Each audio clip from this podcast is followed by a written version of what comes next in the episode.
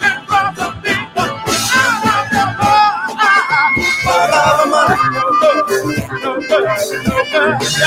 All money, don't say no. Money, money.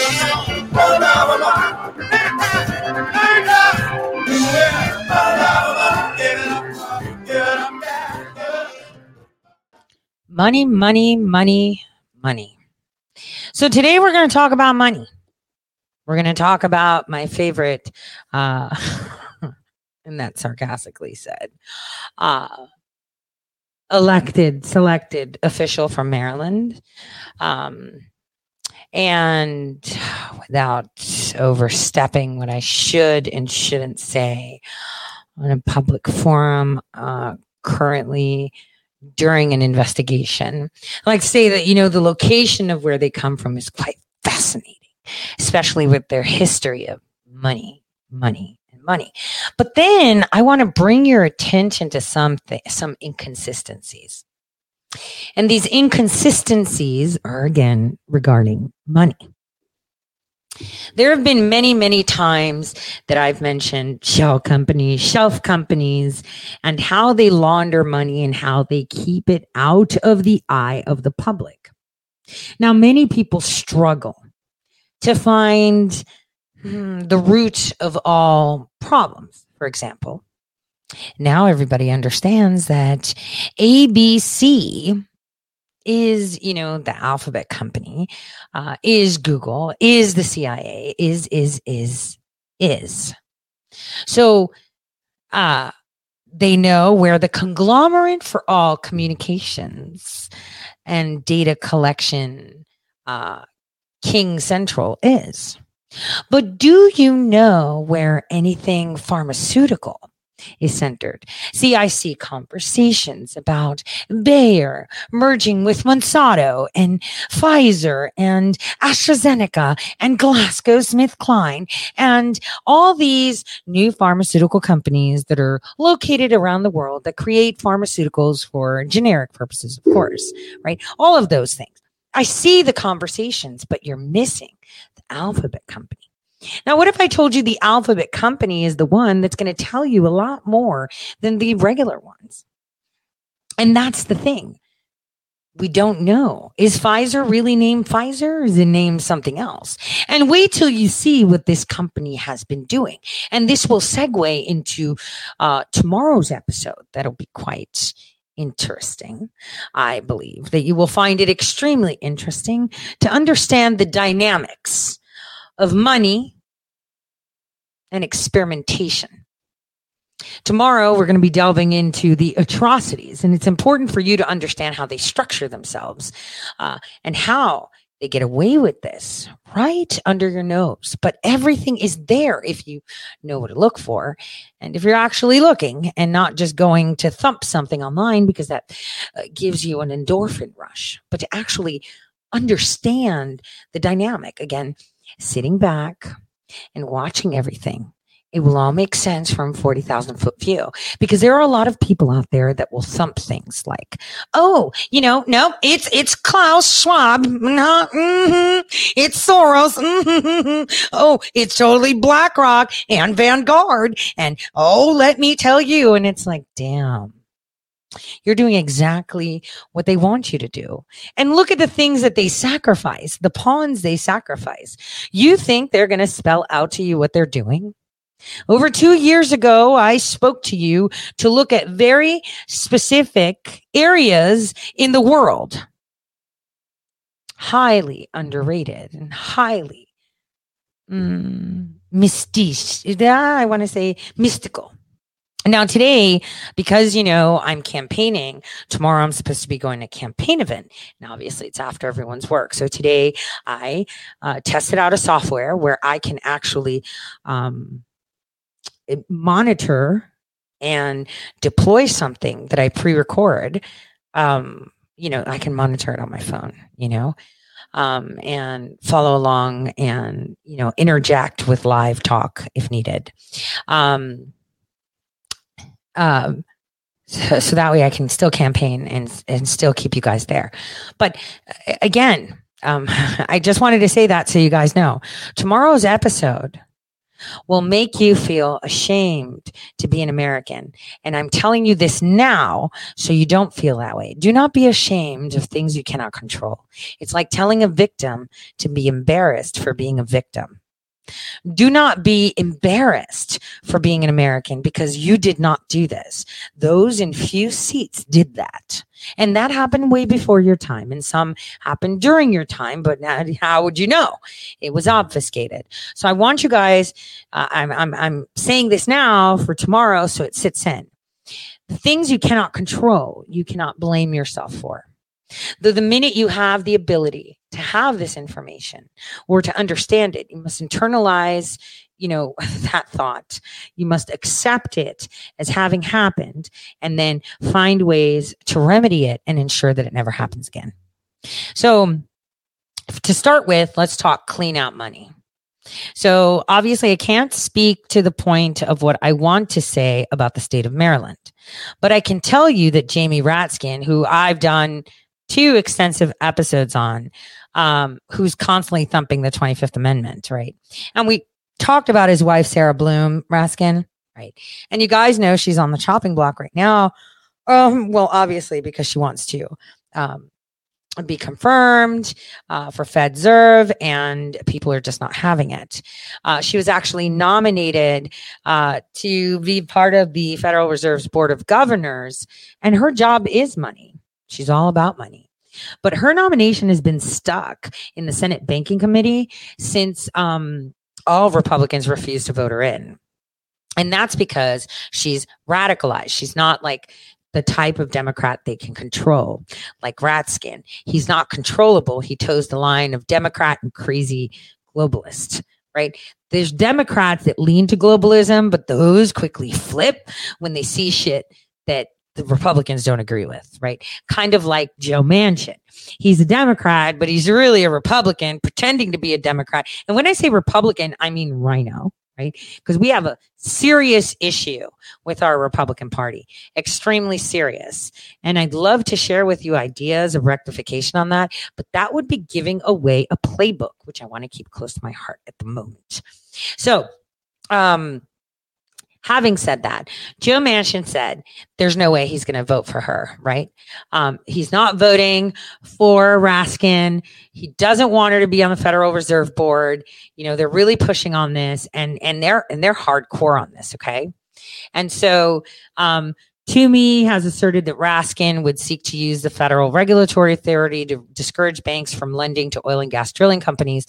Again, like I said, these are all rhinos and they go by rhino mentality, but she is beyond that. When I tell you her and her husband, right, her and her husband have been sitting on a false front in their backyard, collecting money from foreign interests to fund and execute riots and rally ish type insurgencies. I'm being dead serious on that one. So I can't speak in detail about that yet because it's under investigation. So I can't talk about things that are under investigation. But um, what we can talk about is her amazing friendship with Jen Psaki. And the reason they want her there is because if the Federal Reserve says no, then the Keystone pipeline can't go forward because the Keystone is the keystone to everything. Right now, Putin has turned off the gas. He's just reiterating the favor, right? Since we have taken away McDonald's, Coca Cola, the internet and all this stuff that makes people lazy, he decided to cut off everybody's gas so they can start walking around so they can get healthy too got no gas, you got two feet. It's a joke. There's like this um, company called Peugeot. Peugeot is a car, and, um, which has a symbol of this like lion thing. And um, in England, they call it Renault, right? anyway, Peugeot also means peso, which means feet. so feet. So it seems like they want everyone to to be driving around in Peugeots, right? Uh, you know, Peugeot two, two feet. Um, so this is going to be fun. But anyway, regardless, the Keystone Pipeline is the answer. And uh, they can't get the Keystone Pipeline up because that'll be a very big problem for all of them. See, that will rally up all their, you know, even though they won't have the actors, you know, come on, like, uh, what's that guy's name? And I really like that actor too. The one that he looks cute, but he looks like a slob too. Damn it. I can't put my finger on it. Anyway, um, I keep thinking it's Mark Ruffalo, maybe something like that. Um, anyway, uh, they might not get the uh, actors up there because you know people are having a problem with Joe Biden lately. You know, very big problem. Uh, but they will have the young groups that they are funding, and that Raskin's False Front is funding. So it's quite, um, it's going to be quite, uh, I would say, fascinating uh, to watch them uh, squirm when this whole thing pops up as a need be. Uh, because you know in the end uh, that's exactly what is happening right now. Uh, the, the discussions that are being had is about increasing uh, the energy independence of the united states which goes against the green new deal policies uh, that uh, Joe Biden signed on to. And if you remember correctly, with my reporting back in 2020 and 2019, the people actually signing off on these policies and actually creating the policies for the Biden campaign were leadership individuals within the Sunrise Movement and other uh, domestic terror organizations that hire children.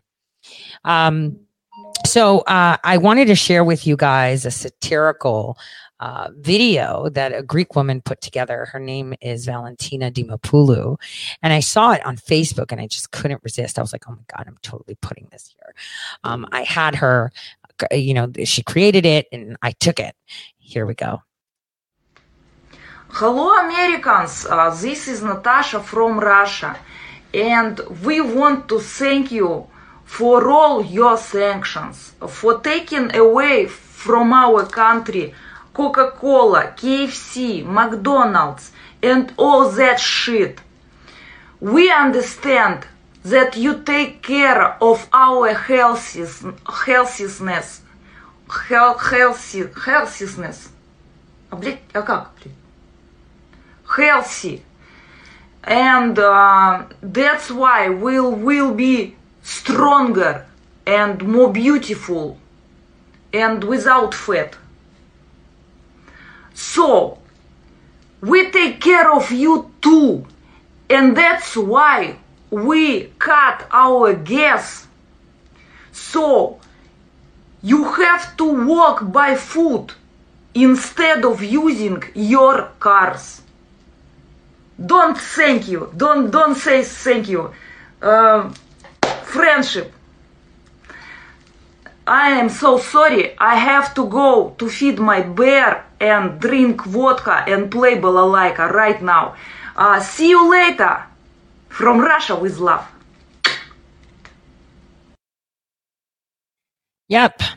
So a little bit of humor there because Russia is indeed a distraction. Those that are, uh, you know, focusing on that are giving us big issues in what we can do. Um, so it's a it's a very big pain point for the majority of us right now because this is all they're pushing Ukraine, Russia, Ukraine, Russia. And what's incredible is I saw this um, video explaining away why gas prices are so high.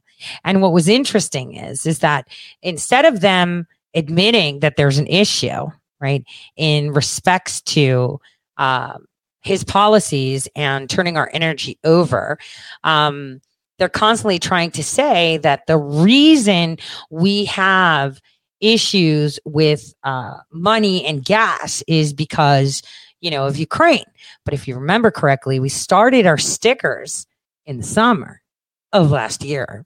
And look where we are today. Stickers of Biden that is pointing to the high prices and say, you know, that's because of me. I did that. There's there's one of these stickers. This is really catching on. There's there's I did that. This is really catching on. And to me, Nicole, it's an example of how a meme, something online, can actually manifest in the real world. Absolutely. I mean, it's pretty savvy because it's something that people, you know, when you're filling your car up with gas, you're staring at the numbers go up and up and up, and now you have this little sticker that tells you, you know, who's to blame for this? Joe Biden. So it's a very effective messaging, even though it's completely wrong. Mm. Have you?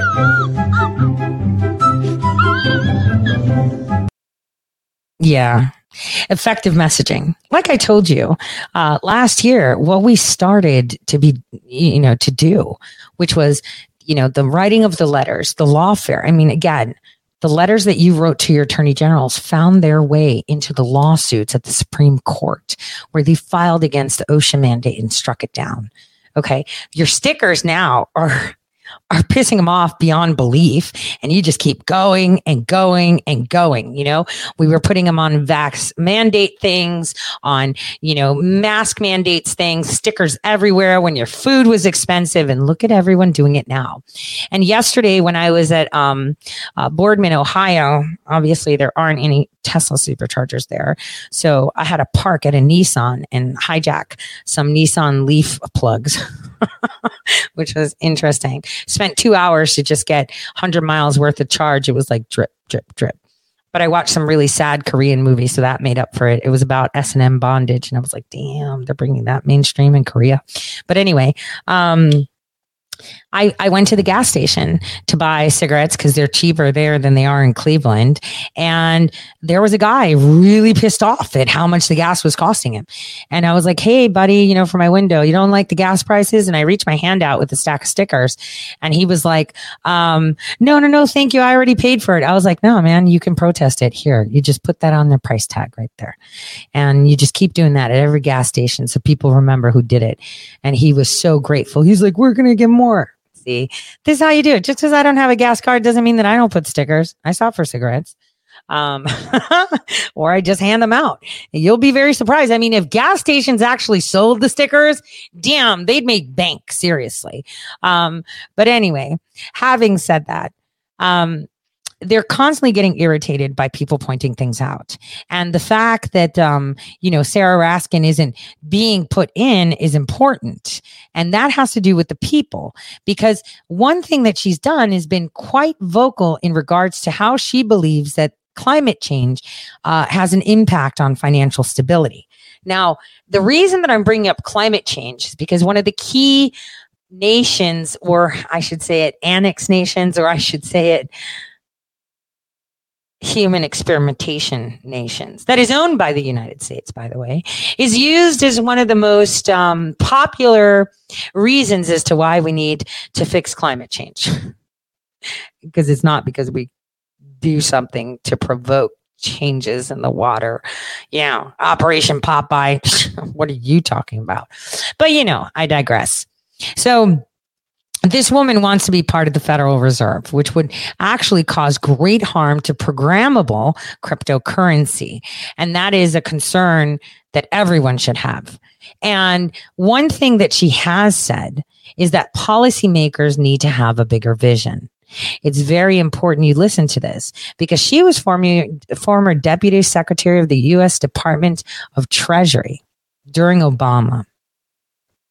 And so funny because the person collecting all this money for these riots, like the Sunrise Movement, Antifa and stuff, was also an attorney at the Department of Energy and Department of Treasury and the IMF. So, so weird, but I digress. Let's see what she had to say because it's quite fascinating when you hear them say it and what they envisioned or what she envisioned as Deputy Secretary of the Treasury and what she said when she was kicked out when Trump went to office.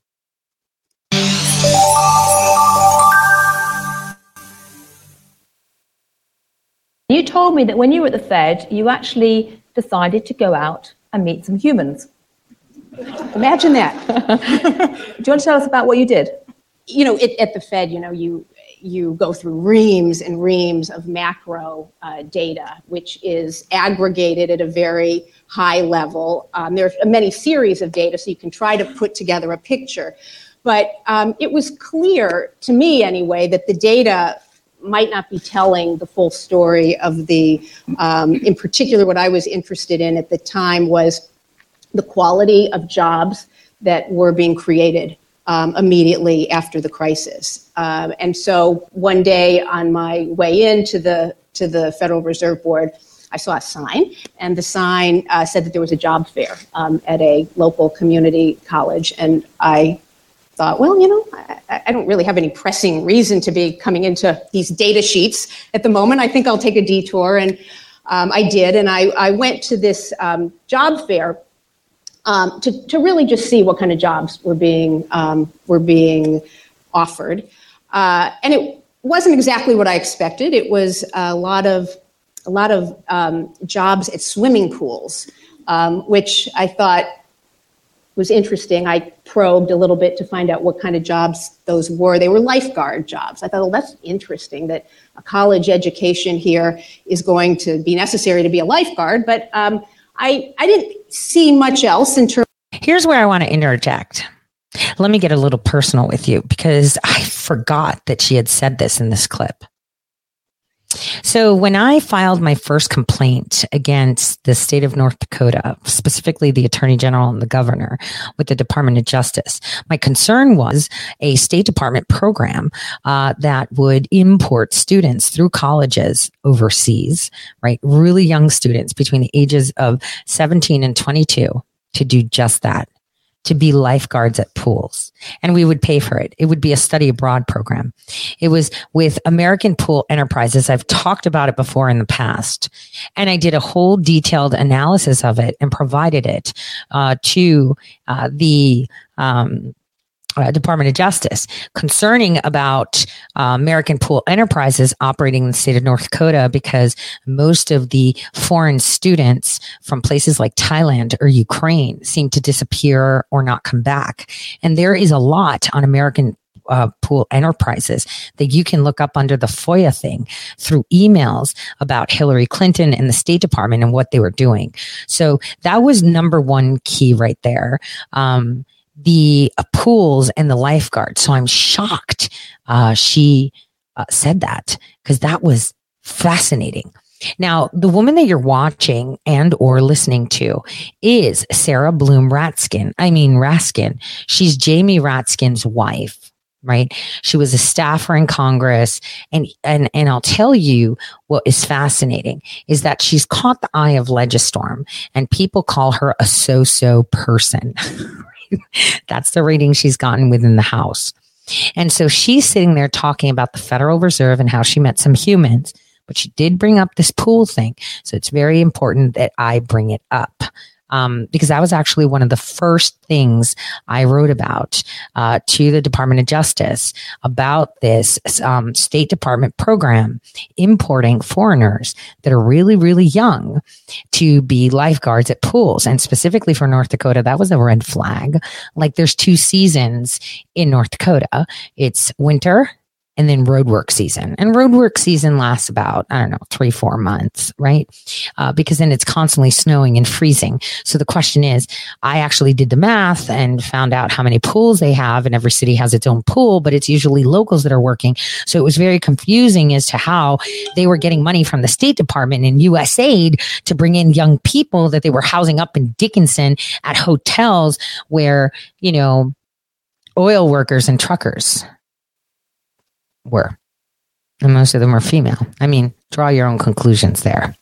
In terms of particularly interesting jobs, I didn't know if I had anything particular besides the lifeguard observation to take back with me. But as I was leaving uh, the job fair, I saw a big sign that actually said IT jobs. And I thought, okay, this is probably the real deal. These are probably the jobs that require training and advanced, uh, an advanced degree. I asked about what this IT job was. And um, she said to me, Well, we actually don't know exactly what it is yet, but all you do is you throw in your resume to our database, and we do a search of the database to see if it can match any government contracts that are out there. And I remember thinking, wow, I mean, the, the labor market has really changed in a way. What happened to the days when you just, you know, go in and you have an interview and you present your resume and there's a discussion about terms. And I said, but I said, what are the probabilities that my resume will get chosen? And she said, you know, about about 25%. I thought, you know, that's that's not so good. I, I, I thought, oh, but I, I bet the trick of the trade here is that you go and you submit your resume to different places at the same time. So I said to her, oh, I said, but you can submit your resume to different job bases, can't you? And she said, oh, no, oh, no, because you're going to sign something ahead of time that says this is the only place you're putting your resume in. Anyway, this is uh, probably more detail than, than you Yeah. need, but it was very interesting to me because I saw that the labor market, because there had been, you know, because there was such labor market surplus after the, after the crisis, had changed in which the you know in which the terms were very very different. Things had been altered quite a bit Do you see any sign that policymakers today are trying to actually take a bigger vision of how they evaluate where the economy is going and where the risks are? I, I think we have to because one of the one of the realities to um, to predicting a crisis or looking for risk is that the data doesn't exist in quantifiable form yet, right? Because these are risks that people might not be able to aggregate yet. And this was clearly the case in terms of the predatory lending practices that were pervasive prior to the crisis, but nobody quite knew how to talk about them in an aggregated way. And as a result, I think that if you were an economist, say, and you only really would look at information that could be quantified and you needed to understand pred- what was going on with predatory lending, you might not be able to factor it in the same way you could factor in something that is able to be aggregated. So, because of deficiencies, shortfalls in data, I think we need to bring to the table perspectives that some would argue are anecdotal, but on the other hand, could be very important inputs for figuring out what's happening. anecdotal and inputs for what's happening. So that was her approachability speech.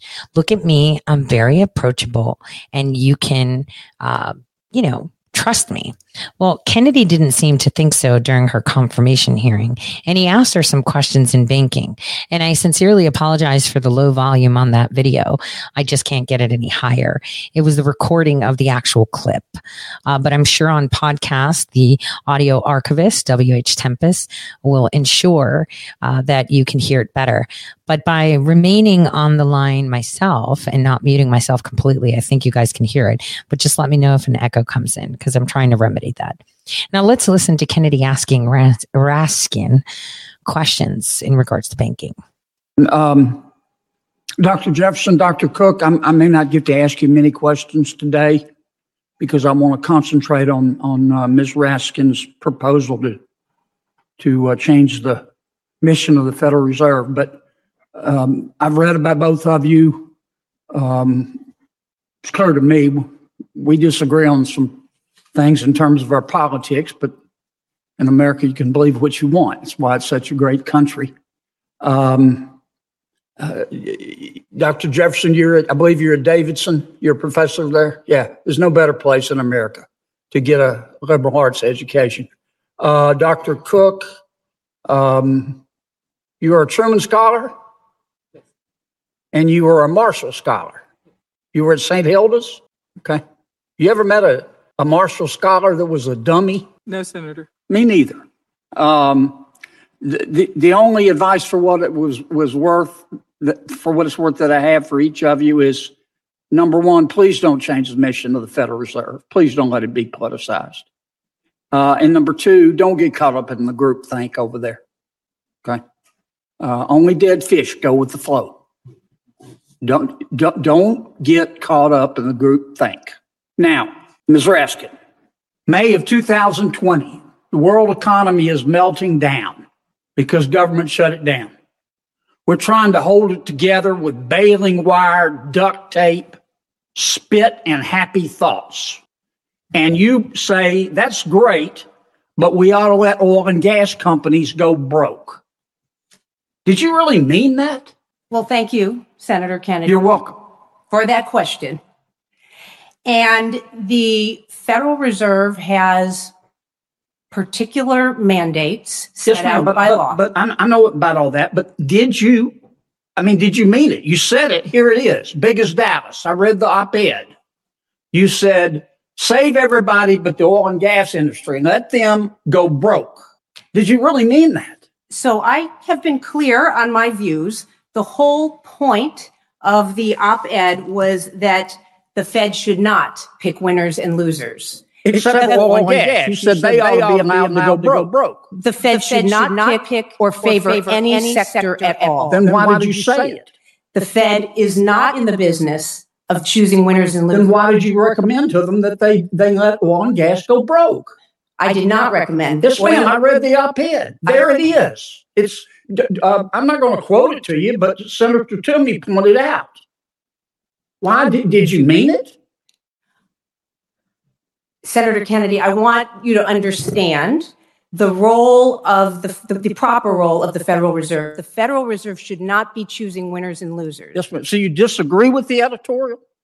The editorial was one that I wrote, and I wrote it in the context of the Federal Reserve's emergency lending facilities. This was a special program set up by the CARES Act, by the Congress, that appropriated taxpayer money. This was a, an issue quite unlike the issue of supervision And, and you risk- said don't give the money to oil and gas. Let them go broke because, in my opinion, they're bad for the environment. The- Didn't you? the I, I want you to understand the context for that article. This had that article had to do with an int- didn't ha, did not have to do with supervision and regulation. Dr. That Raskin, you do- said it. You ought to own it. Okay. You ought to own it. I Sorry, respect you said it. You ought to own what you said. I'd respect you more if you did. Let me let me move on to this business of allocating capital. Look, this is America.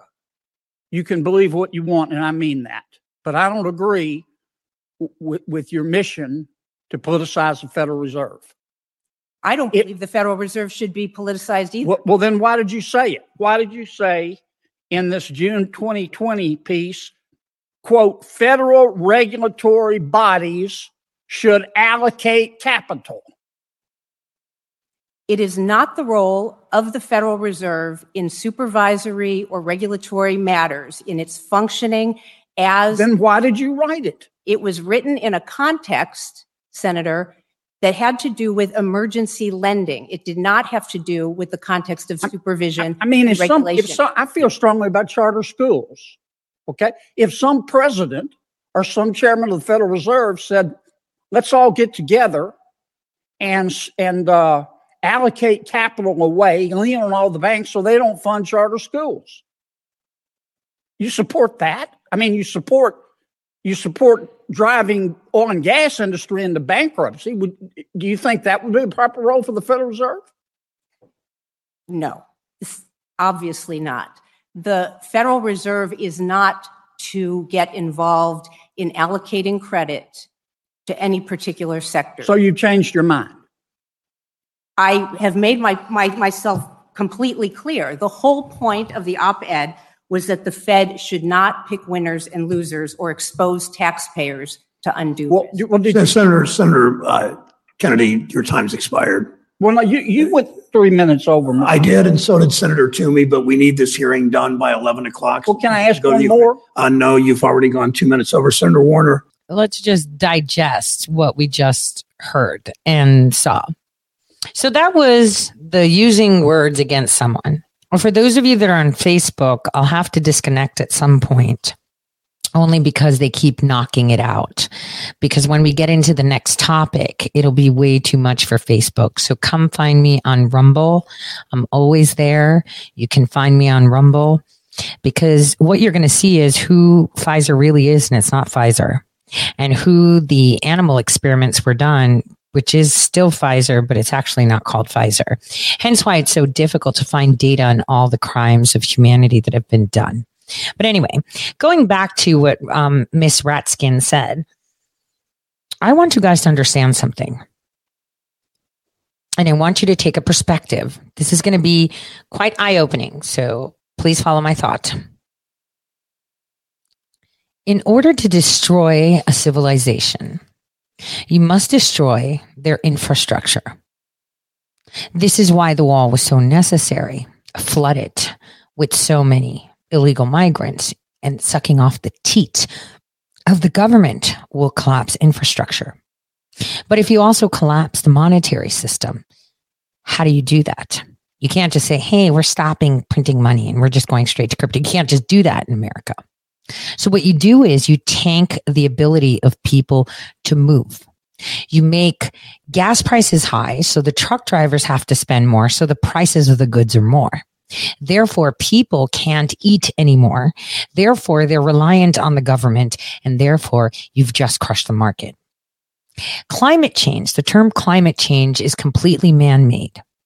It's been told and sold as such, not because they want to save the people. It's not because they want to help the environment or some turtle with a straw in its nose, right? It's all about collapsing internationally, globally, if it's a globe, structures of nations. This is how it is take a step back. The only reason they're raising gas prices is to make you more dependent on them.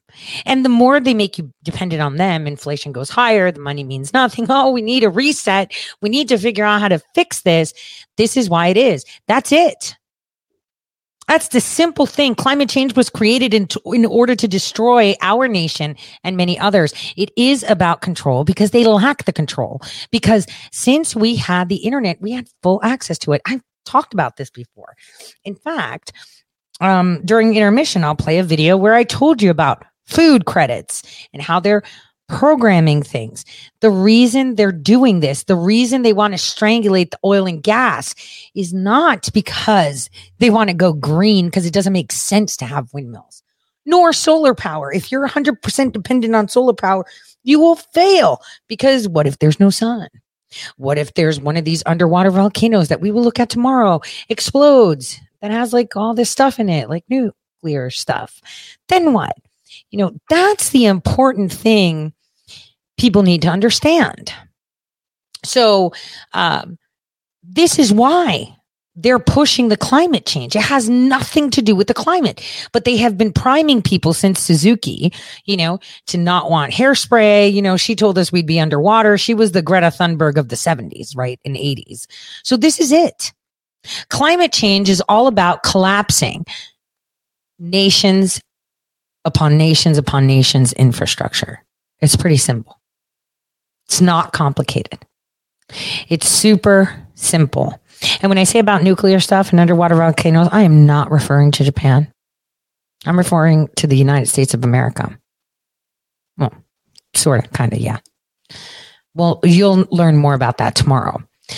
But uh, one thing that you have to see, and it's a clip here, is her talking about climate change and financial stability. It, it's it's as it's it's as idiotic as the clip from that newspaper we saw today, which had, um, you know, uh, it was from Germany saying that climate change is changing babies in the womb. They're more susceptible to heart disease. Yeah, it has nothing to do with the forced vaccinations of the moms that are pregnant. It has to do because the sun and temperature and rising waters. So your baby now has a heart condition. See, it, sometimes you see titles like that and statements they make, and you just see how dumb they believe people are. And no offense, most of them are. Uh, offense taken, I really don't care. I mean, I'm going to offend people anyway, so whatever. But bottom line is, this is how dumb people are, in fact. Because who would believe a title like that? Oh, yeah, babies are getting more heart disease because climate change.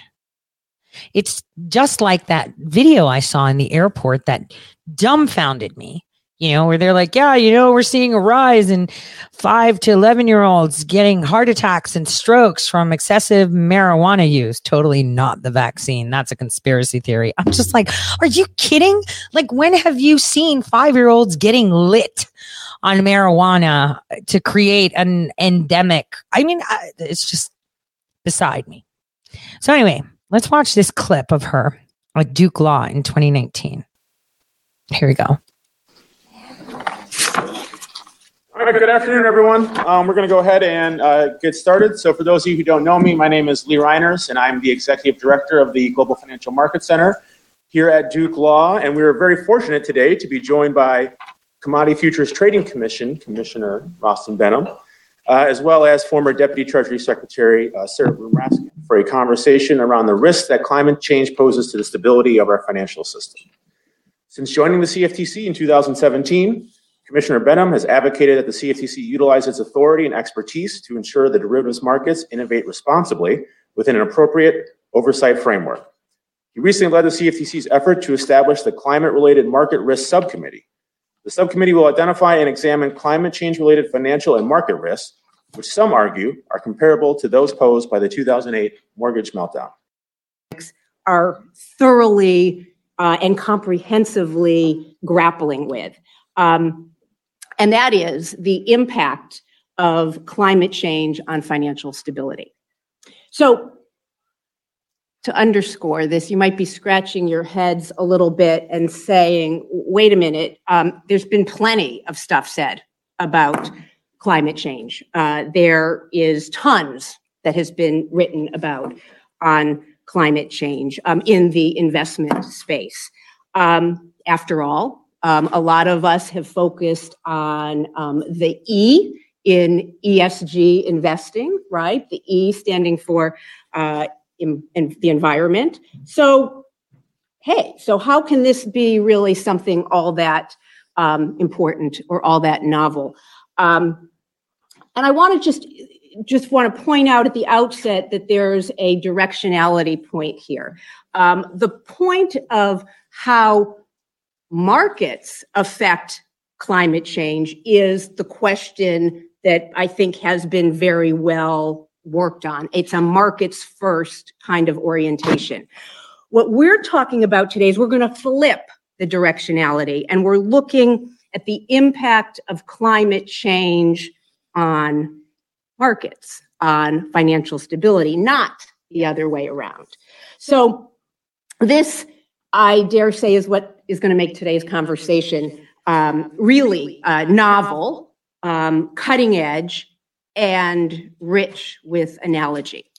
Um, and so, this is why we're having this conversation uh, with the right person to be having it uh, with at the federal, uh, from the federal financial regulatory apparatus, and that is um, Commissioner Behnam, who uh, you will see uh, is an emerging leader. Oh my in, gosh. um, Okay, so as you heard, the climate has an effect on financial markets, and your stocks are dependent on climate change. Nothing to do with Operation Popeye. Again, they prey they they're predators. These few people across the world, and please hear this out no matter where you're listening to me on the planet. Your enemy is not China, Russia, the United States, Germany, Zimbabwe, Malta, uh, Iran, Iraq, whatever it is. Your enemy are the people that govern you. I can't explain that any simpler. The enemy are those that govern you for their interests and not yours. There are many nations across our known world that have that infrastructure built in. Their kings, their queens, their socialist regimes, their communist regimes. But for those of you that believe that are free, you do not have enemies outside your borders. They're within your borders. And they are preying on your fears of health, of unexplained godly events such as earthquakes, hurricanes, rising tides, to have you do their bidding and comply. This is it. Climate change is simply a way to crash the infrastructure of your nation. Yes, it's mindful to collect plastic, but if it was that big of a concern, we would not be using plastic. They would have banned that shit. Yes, it's mindful to not throw shit in the ocean. But if it was something so urgent, then ships would have been would not be dumping their waste in the ocean as they travel. They say one thing and they do another. They point out how your poop stinks, but they tell you theirs smells like flowers, that they don't have any. They never poop. It's like in the movies, the hot girls, you watch them, you know, on live TV, they never go to the bathroom, right? Their poop doesn't smell. They don't have anything like that. They're just perfect. This is exactly what your selected leaders are. If you were able to vote, you wouldn't be voting. See, these are facts. So when people come with you at climate change, you have to understand it has been created as a weapon over the years in order to ensure to indoctrinate youth. This is why they go for education. To make it as if, yes, we must care for our planet or else it's going to spit us out. The world is uh, very capable as a biodome to filter its own self out, something called natural selection. Okay. So that's pretty much the way it is. Now, here is another clip of Miss Raskin hmm, talking about finance and climate change once again. This one is from, I believe, um, 2021 during the Coordinate Finance on Climate discussion. Uh, she Uh, identifies herself as former Deputy Secretary of the United States Treasury, former Governor of the Federal Reserve Board, and Distinguished Fellow in Global Finance Market Center. And I'd like you to see who she's speaking with and what she's saying, because this is from the Bank of International Settlements. Oh dear. So interesting. I wonder if anyone asked her if she's on any foreign boards giving advice about money.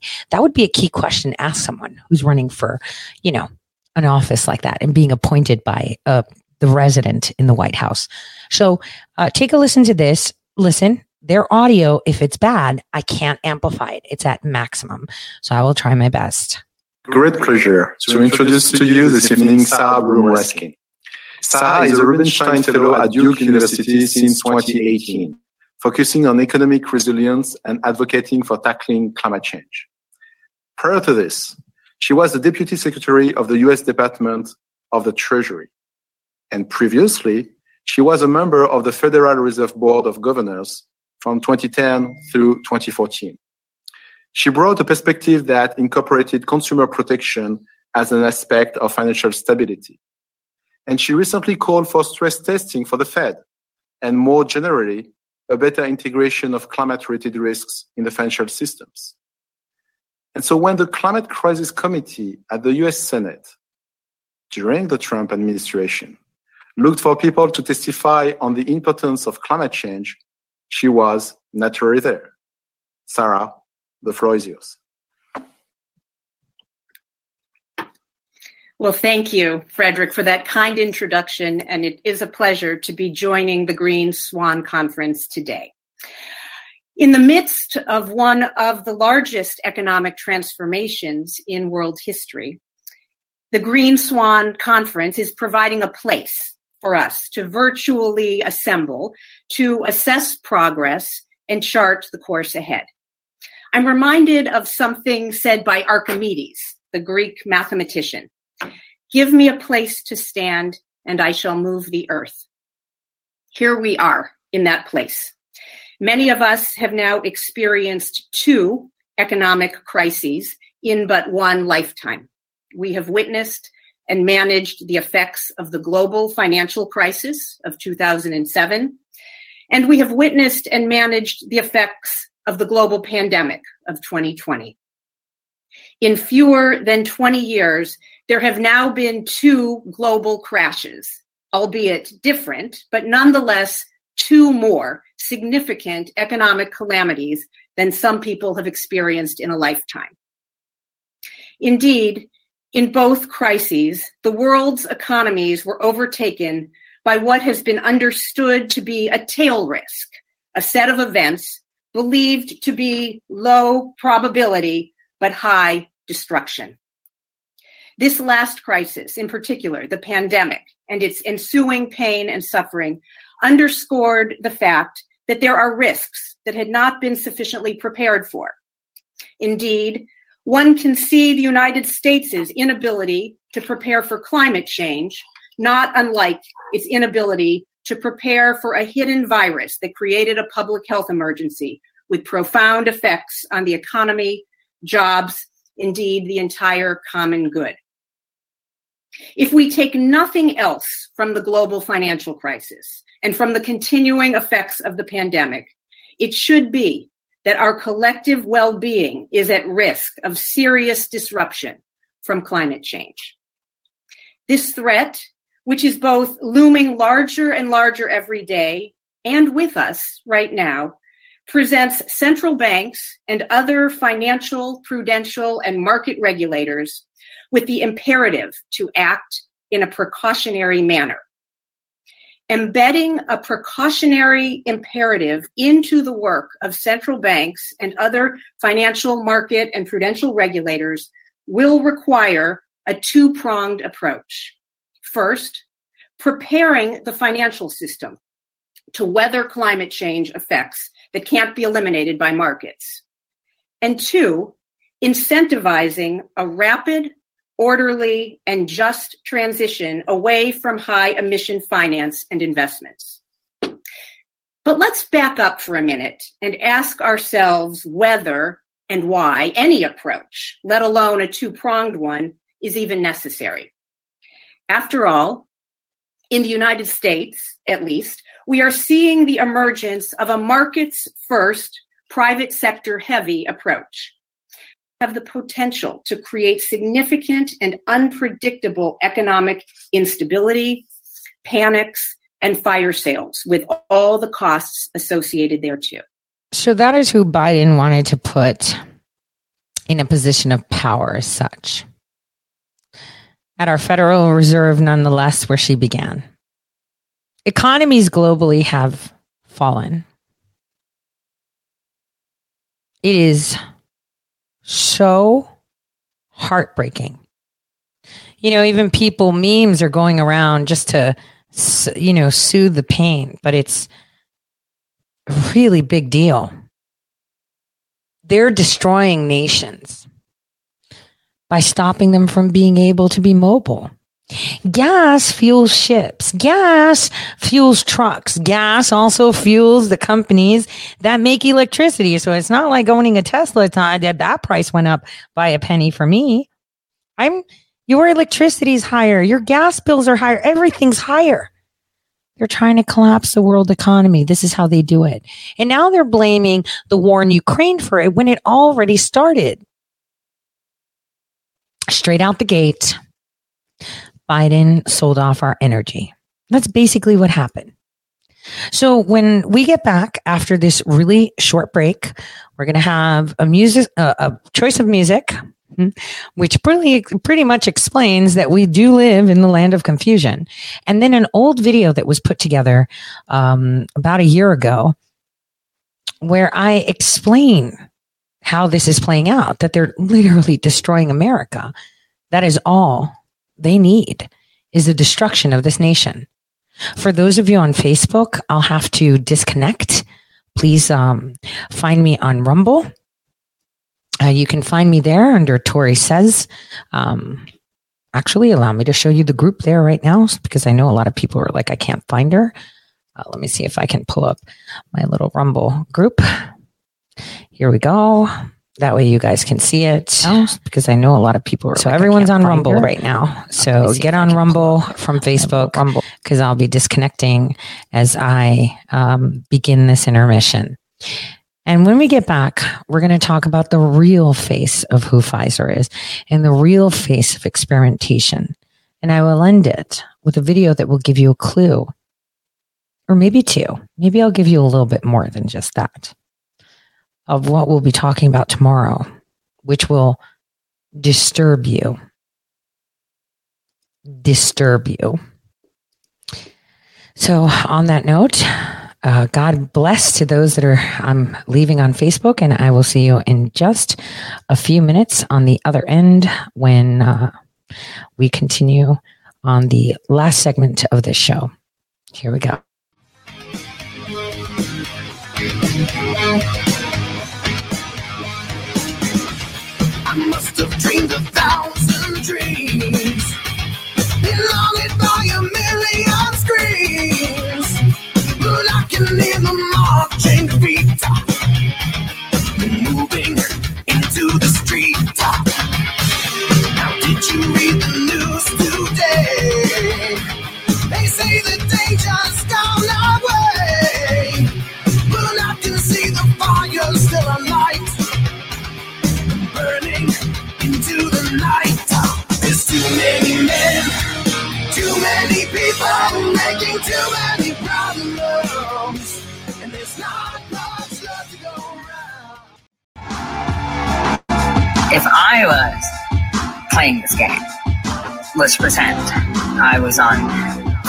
Duty and I answered the call for duty, I would get Biden sick. I would be distracting all of them with this war while the people are amplifying their voices and causing chaos by sending letters, by filing lawsuits, by subpoenas, by FOIAs, by resistance. Those that want control. And so while they're busy mitigating their side hating them for the war, and the other people filing lawsuits, standing up, uniting in one voice, countering that chaos, taking out the judges that shouldn't be there. Suddenly, I would probably, in my script, get Biden sick and enter Kamala Harris. When things are getting even worse in Afghanistan, no one is obedient to vax mandates and passports. There's a rip and a tear, and suddenly you get sick. You mean you kicked him out? She comes in. I don't think so. We don't want that woman. But in the meantime, unity is important. Unity across our nation is important. They have deployed all assets. This is full blown information warfare.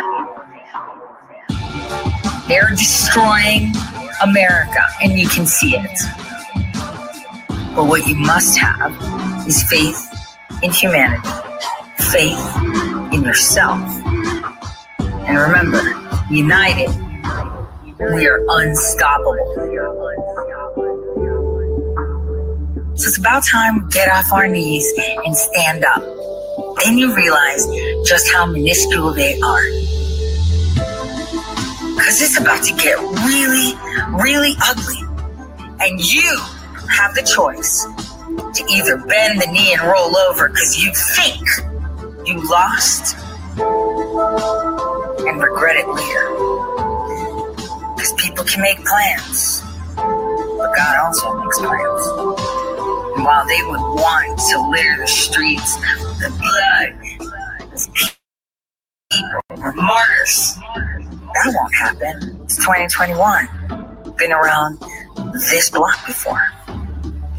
One voice, voice, strong, together. From now until the end of October, there will be full blown chaos. It'll be a difficult, difficult to entry into fall. Because fall is exactly what you will see. The cabal will begin to fall. It's still going, and it will get really, really ugly. Boot on your face. What you are seeing across the world, do not think that will not come to you. Keep your head down. Keep your head down. Do you stand firm? Hold the line. There are many more of you out there than you think. And there are many that are going to be joining the ranks very, very soon. They're about to get fed up. Pay attention to what I just told you. If I wrote that script, this is the way it would go. It's up to you to know. No one else.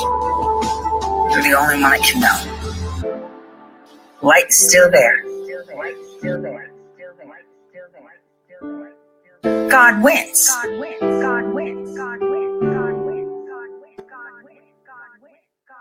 He always wins. Now, that was recorded in August of last year. Almost like I've played this game before. And as you could see, they are falling. And all we need to do is get on our knees and pray. That way they can think that we're like bending the knee, but we're actually just garnering strength. Now, I believe it's important for us right now to see something that we probably haven't understood very well.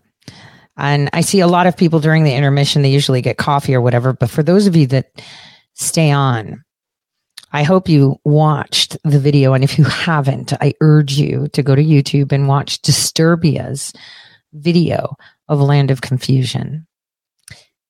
You see this character that's portrayed as a demon, evil looking, right? With the teeth, right? He looked really scary and stuff. Leading the people against an army of airplanes that had dollar signs on it, an army of tanks that had dollar signs on it. Everything looked like it had dollar signs on it. And then he gathered all these people together to take down the monopoly man that had dollar signs on him, where the people took back. So, this mascot that um, Disturbed has seems like, seems dangerous, but in essence, that dangerous person was the one that led the people to the victory to take down that monopoly man. Because that's in essence what these nation leaders, state leaders are doing. And, you know, we talk about crimes against humanity and the International Criminal Court, which is quite funny. And I was so proud when President Trump said, we will no longer acknowledge them and we will not participate. The reason being is, is that uh, the United Nations have endorsed resolutions of annexation, which literally means to unite. So it's not really like a super bad thing, super bad word. I don't know why they say it in that sense. But um, uh, they've allowed many nations, including the United States, to commit atrocious crimes against humanity. This is why I can't stand looking at Dr. Tedros because I know what he allowed Epstein to do in Ethiopia while he was the head of health and human services there. I also can't look at, you know, our own people that are in office that have been in office for years because I know exactly the crimes that they've committed in places that you've never even seen or heard about before. I've introduced you to two such places. Three, actually. One of them wasn't so much of a secret by Equatorial Guinea, right? But then there was this random island that they exiled Napoleon to, and this random island off the east coast of Africa that China suddenly built an army on. And everyone's like, yeah, no big deal. It's just a rock island. Like, who cares? Did you know, funny thing, did you know that um, if there is an island somewhere in the world, anywhere in the world, that you can actually claim it as long as it has bird poop on it? There was actually legislation passed in the United States. And I don't know why that works on an international level. So go figure that one. Riddle me that. Because sometimes I feel like the Riddler, right? Um, there was legislation uh, that uh, was passed, and you can look that up. It's called guano, right? Poop. Uh, because poop apparently helped, you know, people grow crops where they couldn't grow crops. So if you come up on an island that's, I don't know, five feet by five feet, a rock island, you can claim it in the name of the USA as long as there's bird poop on the island. I kid you not. Those are the rules. Guano, guano, guano. And that's how you can claim, you know, um, that it's American territory. But before we get into more detailed uh, information in regards to guano and claims and annexations, I'm going to introduce you to how they hide things. So there's going to be a crash you know, a few minutes where you understand the difference between a shell company and a shelf company. And then you understand the business of shell companies. And then we'll get into talking about Pfizer. that come up when you, want to start an offshore company. Shell company, shelf company. What are these terms? What is the difference between them? How do they affect your offshore plan? And why do spy shows on TV seem to talk about them so much? We're going to cover all that in this video.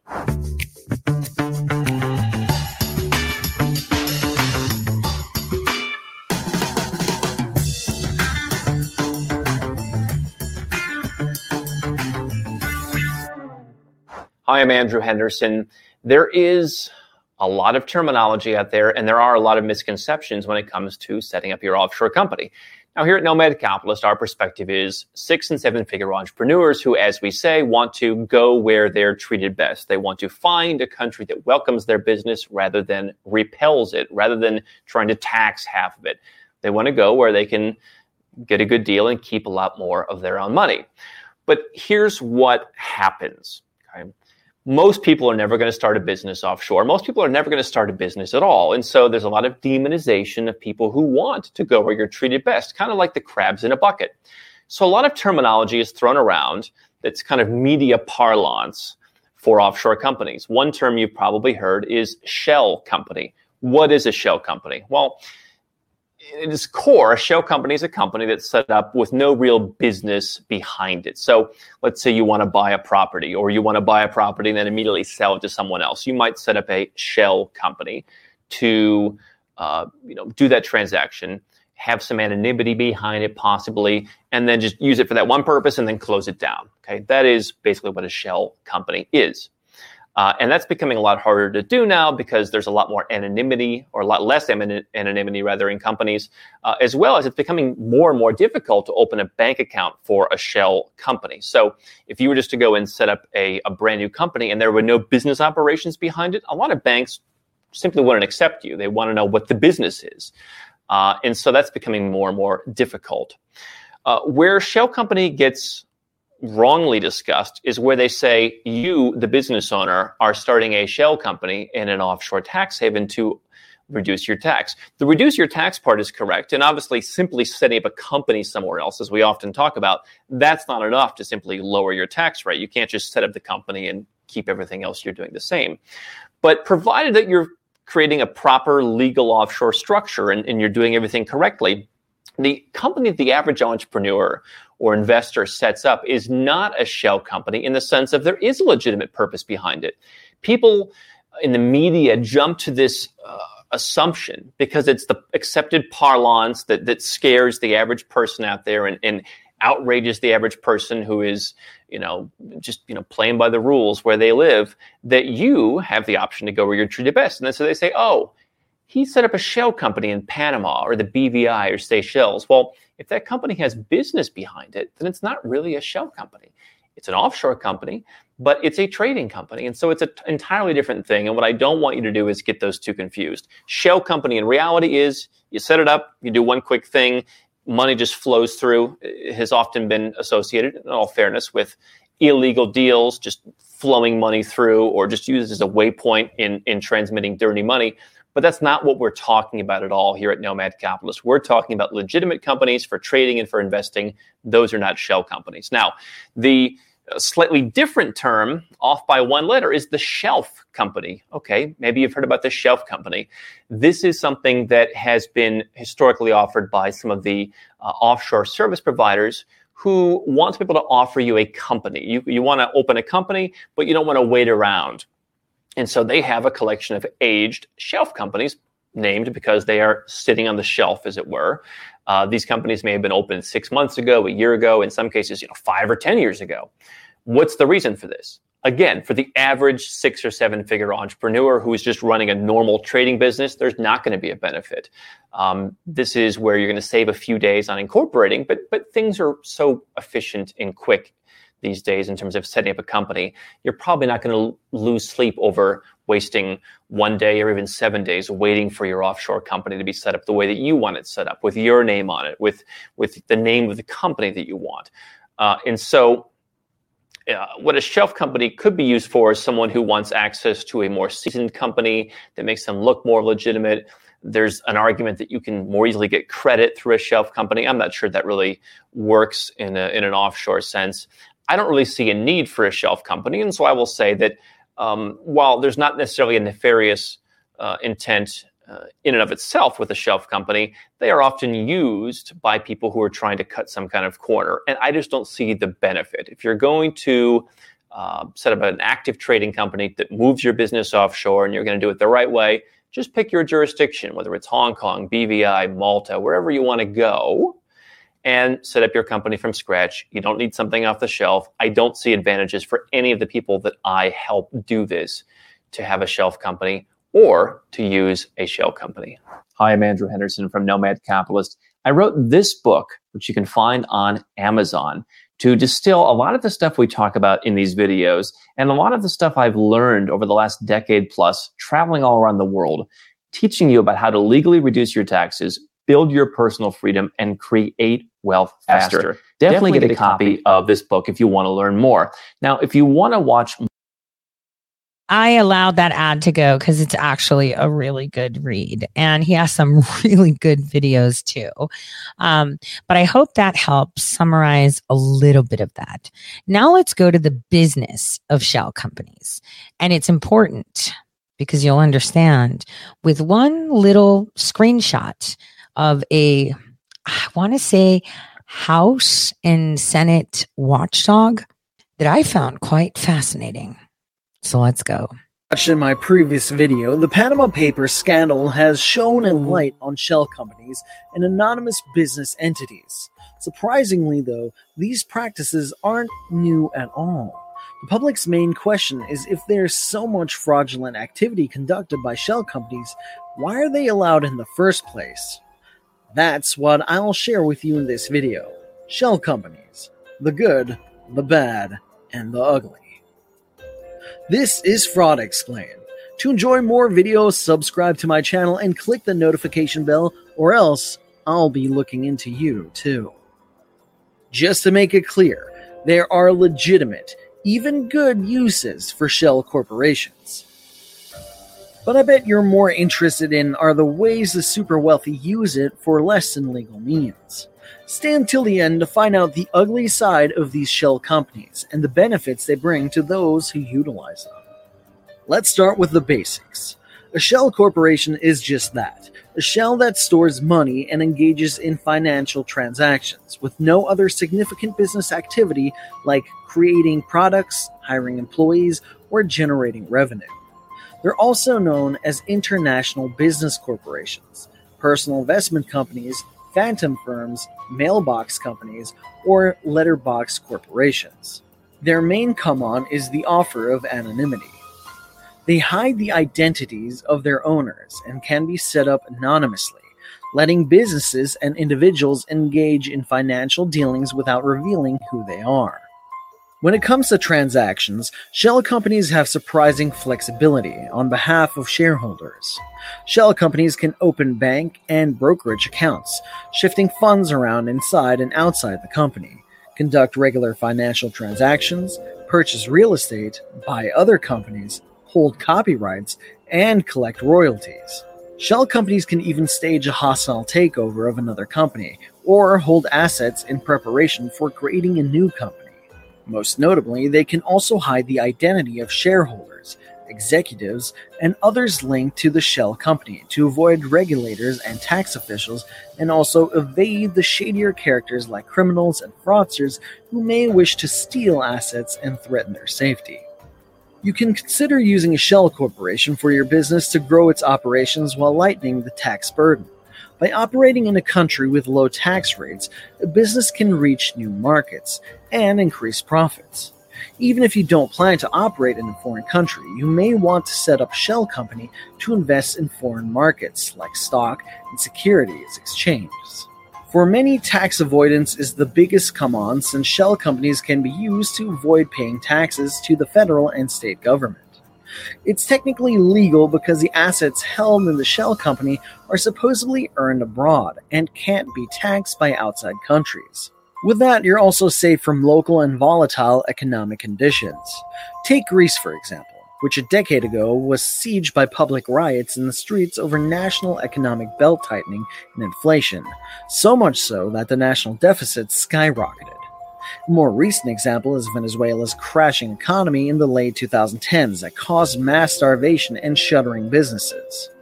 In these scenarios, an offshore shell company would protect your capital and insulate your company from the toxicity of the economic climate causing havoc on the assets of other companies. Not only that, your assets are also protected from lawsuits because a shell company in a country that doesn't enforce U.S. legal rulings cannot be touched and its funds cannot be seized. Take note, this practice is only legal if all required U.S. taxes are paid. These are good uses for them. What about the bad ones? Stay tuned and you'll find out. There are many ways to create a shell company. For example, anonymous shareholders of a company can buy enough shares of a shell company to take full control of it, and ultimately merge it with a private company. The resulting publicly traded entity is referred to as a shell company, since there's almost nothing there except for the shell. In the new company, shareholders hold the controlling majority of the public company's shares, and with that, the control of the newly merged company and its board of directors. Another way is for registered agents to file paperwork and send fees to the company register on a business's behalf. This is easily done online or via phone for a fee ranging from a couple hundred to a few thousand dollars. Easy and cheap. Usually, shell corporations are found in tax havens, countries or territories with few or no taxes on business, as well as stringent laws against revealing banking information. These tax havens are usually found in popular tax advantaged offshore paradises like Panama, the Cayman Islands, or Switzerland. An estimated 60% of the money in Swiss bank accounts belong to shell corporations. In the US, Delaware, Nevada, and Wyoming are the most popular states for creating a shell company because of the law and corporation requirements and strict privacy laws. According to the research group Global Financial Integrity, the US is the second easiest country to create a shell corporation in. With a US shell company, foreigners can access the US real estate market. As a matter of fact, a large amount of real estate in major US cities are owned by shell corporations. Wherever it is, a shell corporation must register with the company register of the country it's created in. U.S. shell companies register with the U.S. Securities and Exchange Commission.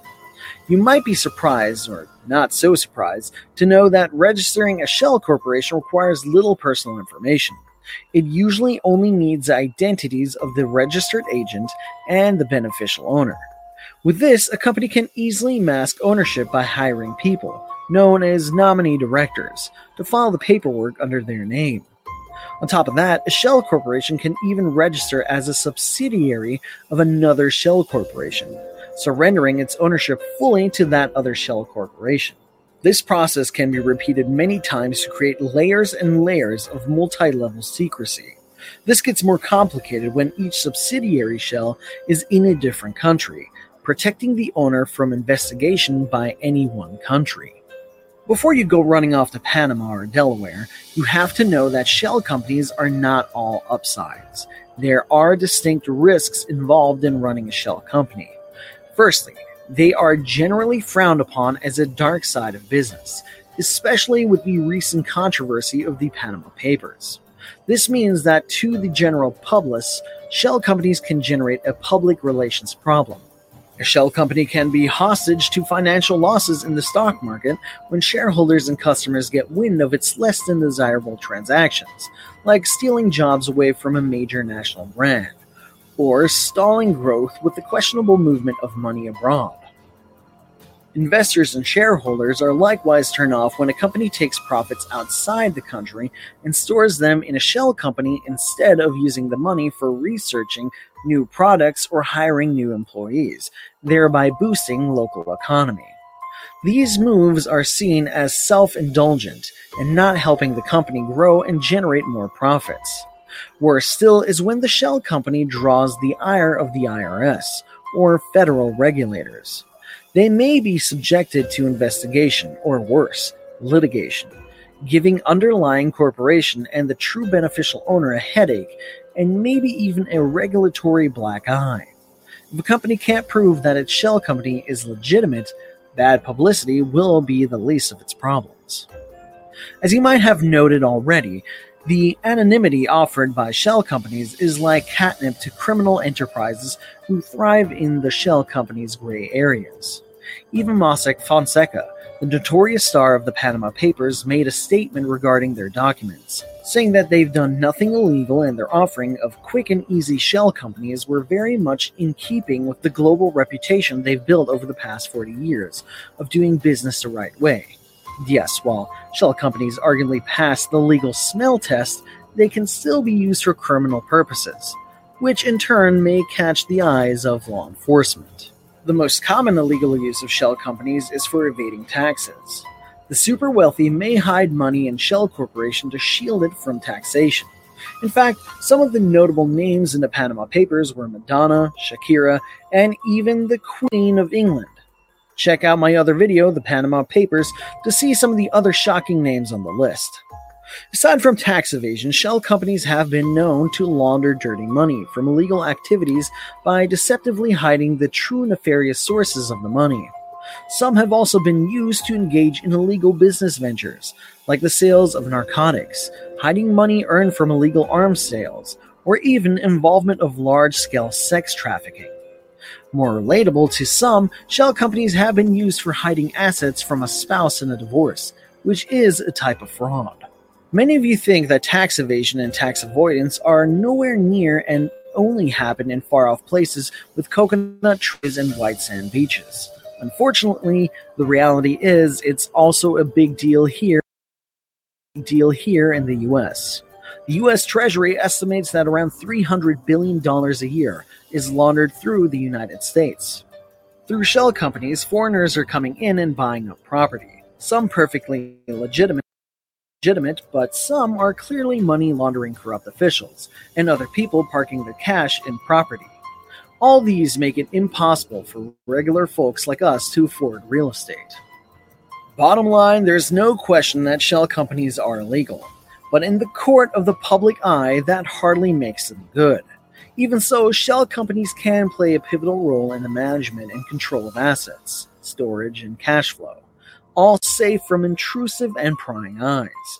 This is seen as a big positive in business, where operating in secrecy means more freedom to grow. That's why business entities often resort to shell companies. What about you? Do you think shell companies should be stopped altogether, or is there some good in them? Let everyone know your thoughts in the comments down below, and I will be responding to all comments in the first hour. You might think that it's just better to avoid shell companies in favor of safer means of saving money, like with the bank. Then you should watch my other video, How Banks Make Money, to find out how your money actually helps a bank make so much more More money. Stay, Stay tuned. All right. So now, while those on watching can see something quite tasty on their screen about Pfizer, I wanted to. Um, I found a video that talks about guano. And this is important because it'll make sense as to what I'm going to be speaking about today and tomorrow. So let's go. video was made possible by Brilliant. Learn about neural networks, gravitational physics, number theory, and more for 20% off over at brilliant.org slash HAI. So what, do, this, and this and this and that have in common? Well, they're all part of this, the United States. Now, I know I'll get plenty of comments like these, and for that I'm sorry, but this is going to be another one of those episodes, the America centric ones. Now, what really binds these islands together is that they're all part of the US because of this bird poop. In the 1700s, everyone was farmers. At the time, the world population was starting to increase faster and faster, but the share of people working in farming was staying roughly the same. All around the world, the soil was losing its nutrients from centuries of farming, so growing was becoming less efficient. That was all until a guy named Alexander von Humboldt went to Peru and discovered guano. And by discovered, we mean he saw natives doing something and decided he invented it. Now, sidebar guano equals bird poop. According to the beginning of every bad valediction speech in history, the Merriam Webster Dictionary defines guano as a fertilizer containing the accumulated excrement of seabirds or bats. This guano was a miracle fertilizer thanks to its high nitrogen content, and the world became crazy about it. By the 1850s, guano was selling in the US for as much as $75 per pound. That's almost a third the cost of silver. People were making their fortunes by importing bird poop, and the market in the US was dominated by only a few key players who spiked up prices. So, William Henry Seward, the same guy who bought Alaska, introduced a bill in the Senate which would allow any U.S. citizen to claim any uninhabited island for the U.S. as long as it had guano. Guano mania continued. Businessmen went all around the world to find remote, unclaimed islands with guano. And once they did, these islands were added to the US no matter where they were. This is how the country ended up with places like Howland Island, a 1.5 mile long piece of land in the South Pacific, and Kingman Reef, a gathering of shells reaching no more than three feet out of the water. So the question was, how do you fit these places into the US? These islands were not close to the US. Some were over 4,000 miles away from the mainland. It didn't make sense to add them as states. Most had no permanent population. It didn't even make sense to add them as territories. The US had to come up with an entirely new classification of land just for these guano islands the insular areas. Any insular area of the United States was considered officially by the federal government a non integral part of the United States. They had no path to statehood and no independent government. In fact, by law, the US didn't even consider these areas as land. They were ships. Any crimes committed on these guano islands were prosecuted under US maritime law. The only real benefit of these islands being part of the US was that if another country tried to claim these islands, the US military would come knocking. As it turned out, most islands claimed ended up being pretty useless for guano mining. Many were like Palmyra Atoll, too wet for guano to dry into useful fertilizer. But they weren't completely useless they gave the US an enormous exclusive economic zone. You see, these zones extend 200 miles out from the territory of any country. And within the EEZ, the owning country has exclusive rights to fishing, drilling, and all other economic activity. Still today, Americans have these exclusive rights all around the world thanks to bird poop. The most fascinating part of the Guano Islands Act is that it is still in place today. You can still go and add an island to the US if it has bird poop to mine. Just 20 years ago, an American came across Navassa Island between Haiti and Jamaica, and there was guano so he put in an application to the Department of the Interior to claim it. They, however, swiftly rejected the claim since they claimed it was already claimed a century earlier. But that makes sense since today there are no known islands worldwide that aren't already claimed by countries. But that doesn't mean there will never be. Small volcanic islands appear all the time, and so, if the time is right, you could use this antiquated law to add your small bit of rock to these United States. If you do claim an island for the US, you won't want to waste your money on trivialities like building and setting up a school. What will be far more efficient will be to have your residents use Brilliant.org. Brilliant is a fantastic digital learning platform that teaches you not only hard skills, but how to think like a scientist, a statistician, a physicist, whoever you want to think like. Each course is superbly designed and thought out, complete with approachable graphics and explanations. I've been working through, through the, the course on machine learning and loving it. If you want to expand what you know, which I so I let that advertisement go because I know a lot of you homeschool your kids. So as you saw, this is how we claim islands, right? This is how things are done. But what we don't understand is the laws. He kind of mentioned it in regards to how the laws are applied. If a crime happens, then it's maritime law that um, is enacted, I guess, right? Uh, so if you commit murder or rape children or commit a crime, a financial crime or something, it may be considered something different. But you know, when when envisioning islands, we think of things like um, blue lagoons and beauty in the middle of nowhere, remote. You know, you wouldn't think of atrocities happening. You wouldn't think of children being maimed or people voluntarily submitting themselves to uh, exposure to radiation for the good of mankind, of course, or uh, destroying their homes or depopulating uh, areas that had indigenous tribes for the good of humanity, of course, and testing.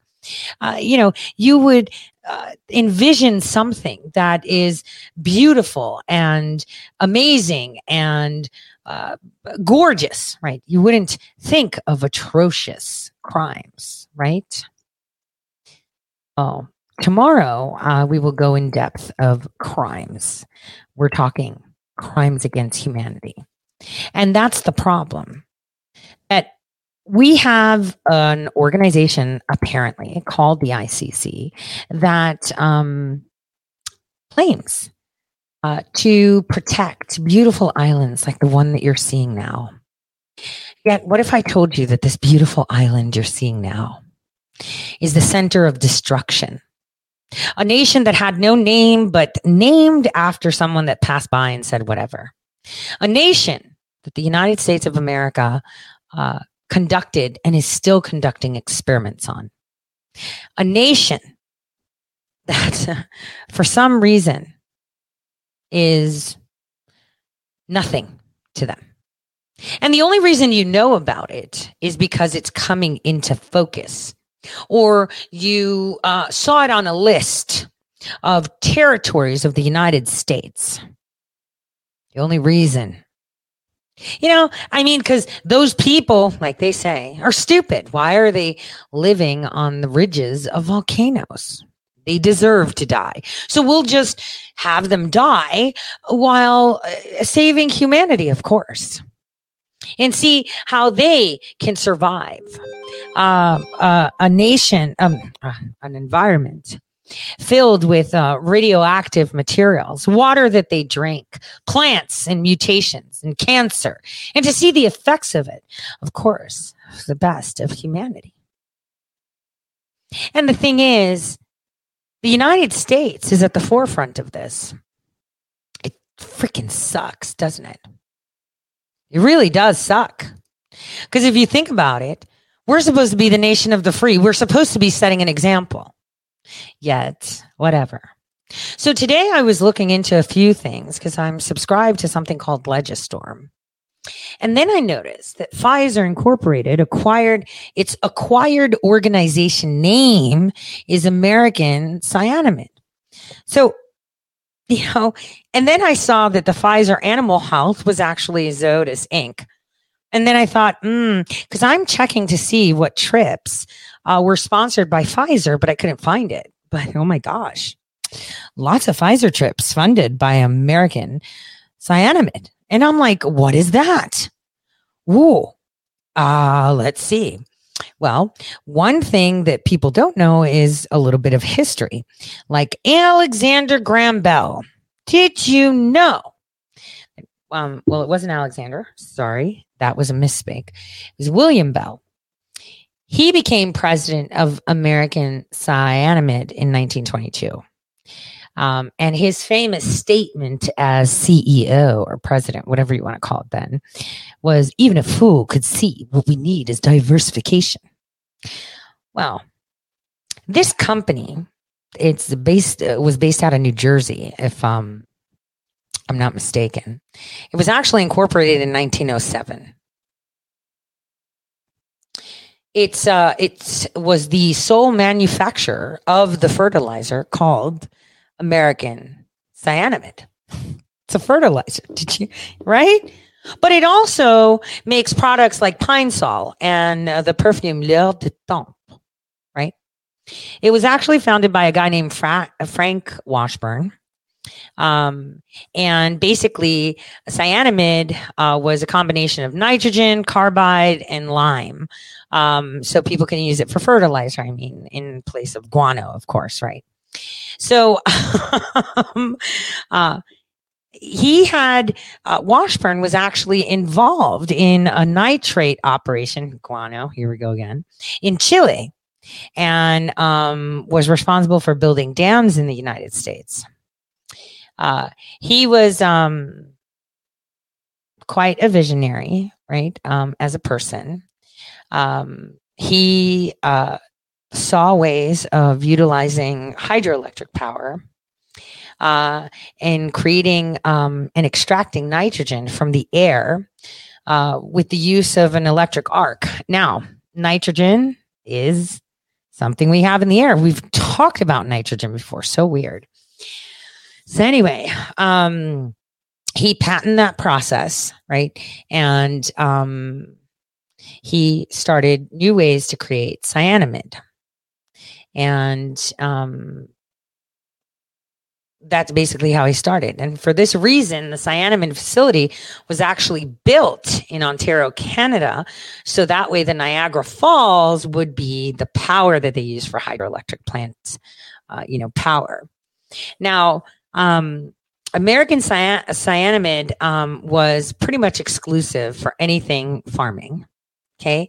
Um, and after World War One, uh, farming was uh, completely decimated.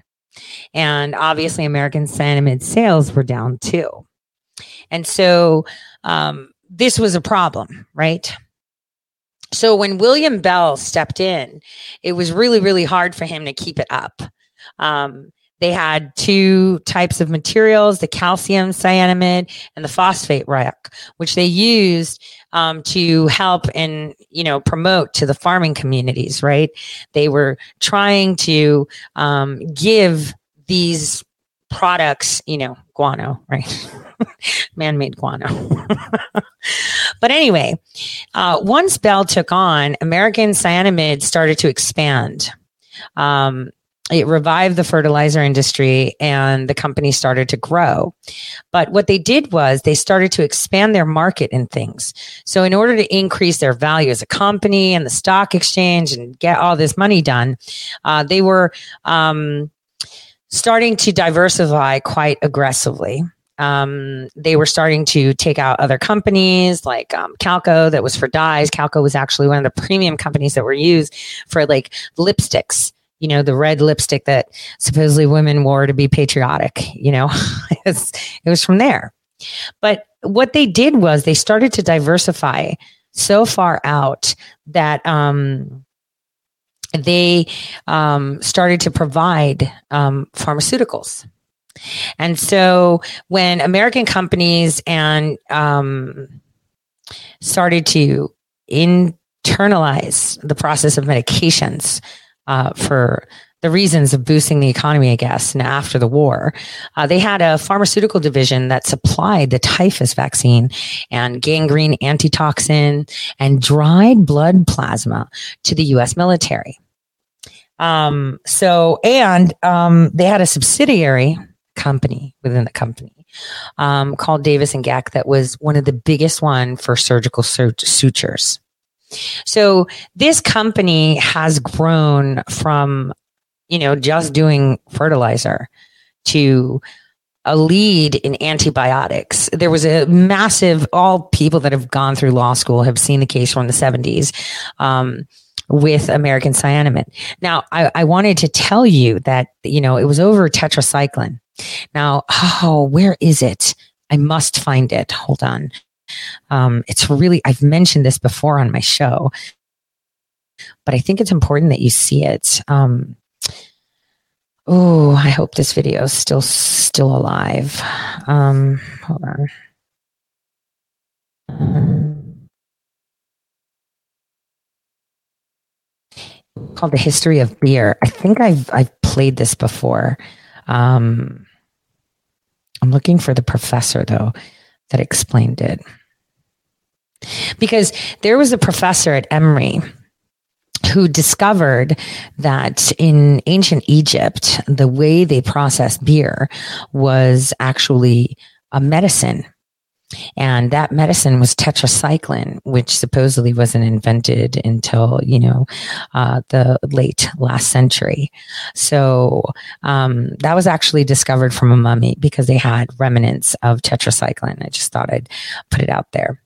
But anyway, um, so they expanded into pharmaceuticals, and that was pretty interesting, right? But they also have been found to have a lot of contracts lately with DARPA, and with governments, especially New Jersey, for um, environmental protection and remediation of contaminated soil and groundwaters. Um, and anytime there's a disaster, they get called in. It's quite fascinating if you look up and see some of these contracts they have uh, with government agencies. It's actually quite alarming. Um, and the weirdest part about it is the facilities that they have. Um, we've talked about Plum Island and abandoned facilities, but I don't think anything that, like, I think that pales to some of the remnants of this company that has abandoned uh, research facilities that, as I speak, you will be seeing on your screen. Um, it's um, quite alarming when seeing it. Let me see if this has sound.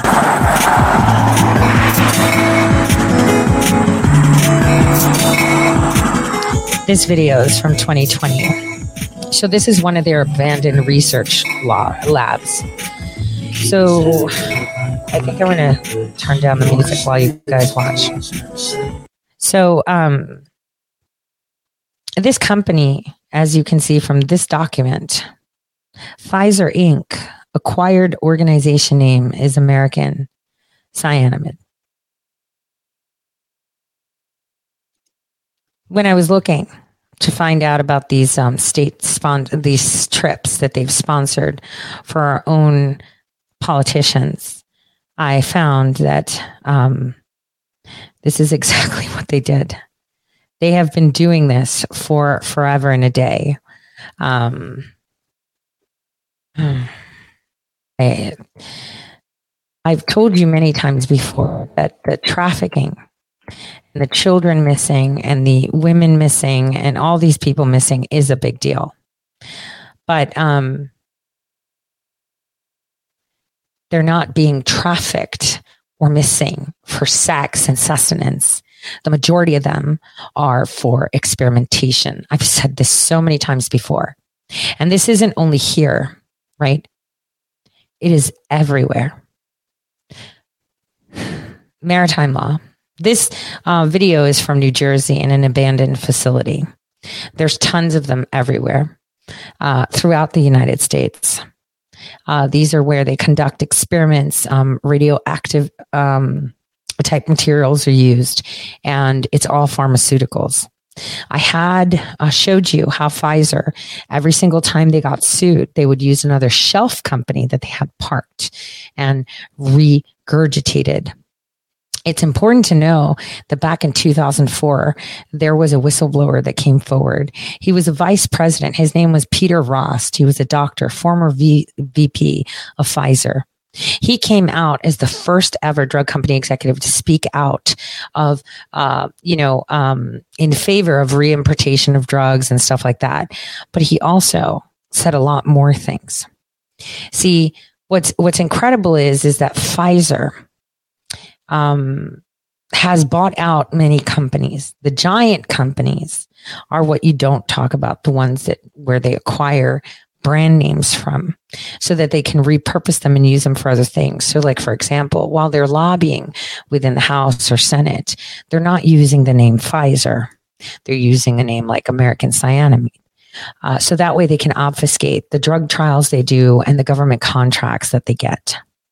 This is how they make sure that um, there is no trace of what they're doing. Hence why it was so difficult to find the atrocious experiments on animals that Pfizer did because it's under Zoetis and Zoetis is the pharmaceutical company. There's no research specific arm to it where it conducts experiments. But yes, there is. See, these are all things, the information is all out there. The problem is, is that we, the people, have the inability to access it correctly. And, and that's what sucks. That this has been happening under our, our noses and with our ability to see it. It's not like they're hiding it. They're not pretending to hide it. Um, most of them were agricultural experiments on on animals. Um, I'm going to show you another video um, right now of um, one of their abandoned research facilities that'll pretty much freak you out a little bit. And there is speaking because it's quite a long video. I'm only going to show part of it so I can introduce you to Zoetis too before I go for this evening. Um, let me, um, is this it? Um, let me see. Yes, here we go. All right. Let me show you this.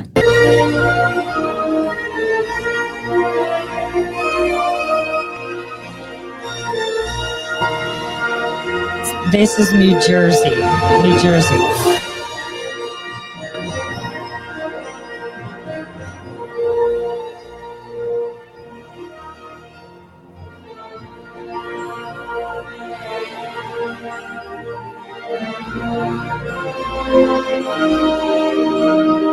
Welcome to Jurassic Park.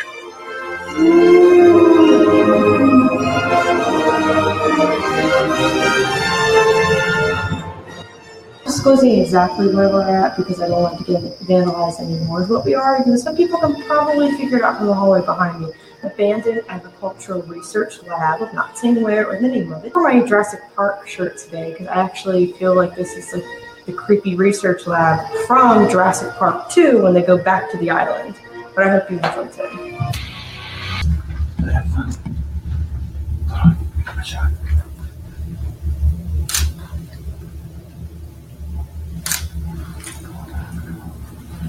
This is oh, it also says equipment data. This must be the IT department. Look, a book was taken recently or moved. See? Yeah. Everything was moved. Yeah. Wow.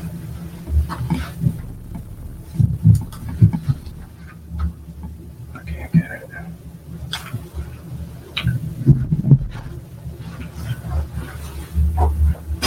There's another busted phone over here. Creepy picture.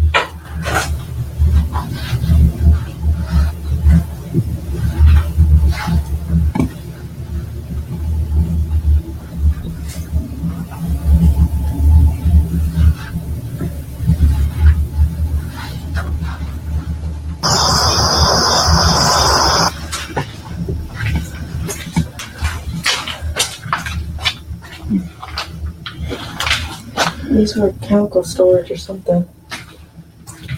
I don't know. These are probably viewing rooms. They're what? Viewing rooms.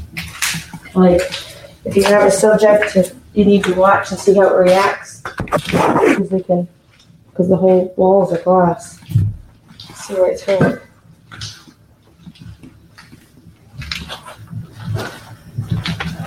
Because clearly they did something here, because this is, Mean, all the things are gone, but that's a spot to dry like beakers and stuff.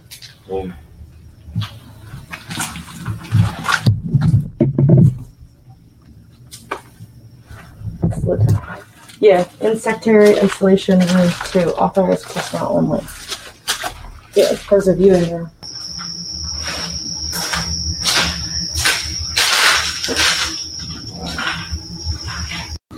It'd crazy to see some leftover samples. Oh, I doubt it.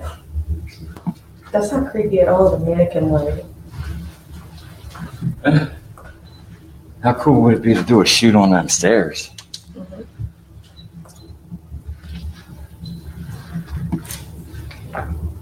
Those look like cubicles down there.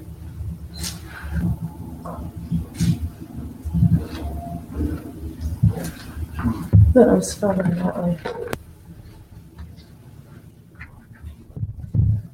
Is this seriously is it?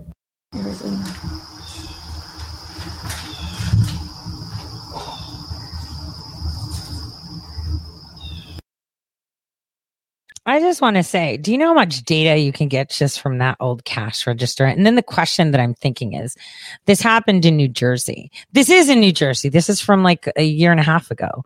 So, like, you know, if your house is derelict and horrible, they sue you and take your property away and fine you and do all this shit to you. What's going on with uh, Pfizer?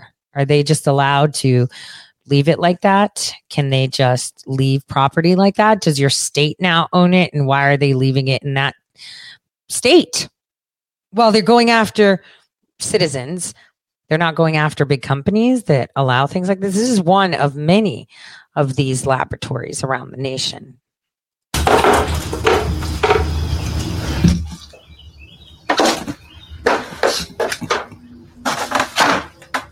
trying not to sleep on my feet are wet.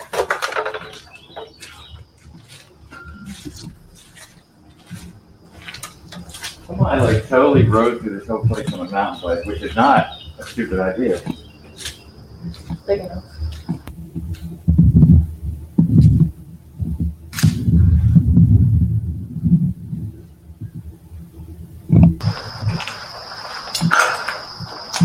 Somebody threw something from, uh, from, somebody got on the roof and threw stuff down, trying to break the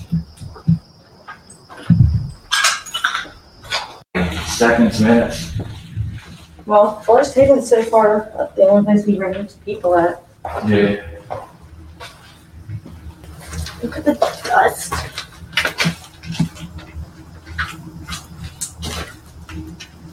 Section.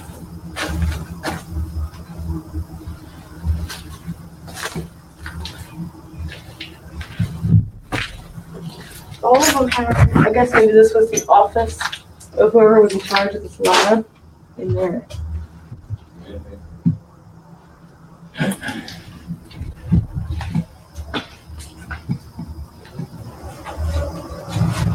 Wow. It's crazy. You can hear the road. Okay. Like that's how close it is.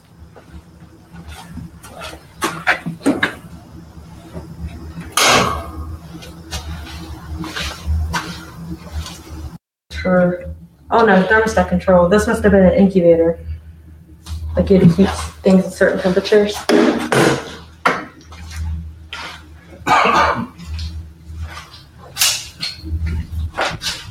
does that door? Microwave oven could be harmful to personnel wearing pacemakers. So this was something that had to keep warm in there. The control laboratory environment.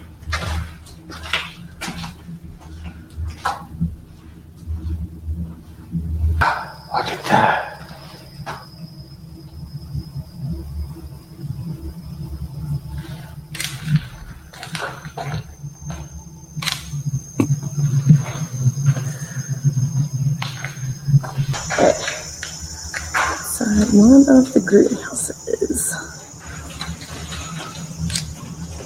The heat on the roof. Full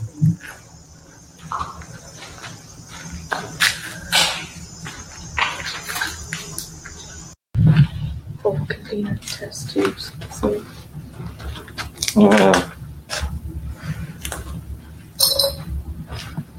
I'm surprised mine had standing here and bust every single one of them. There's a whole box of them.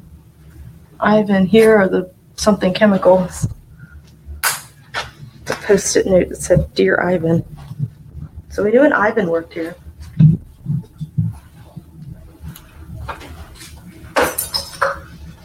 Let's get those test tubes.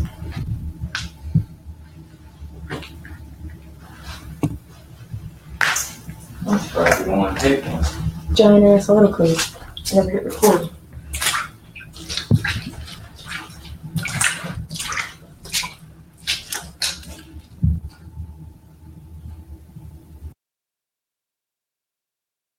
So I wanted to pause it right there. Look at what the look at the structures they have there. Cages, some guy named Ivan. Like I'm wondering why they didn't flip through the pages to see what was going on.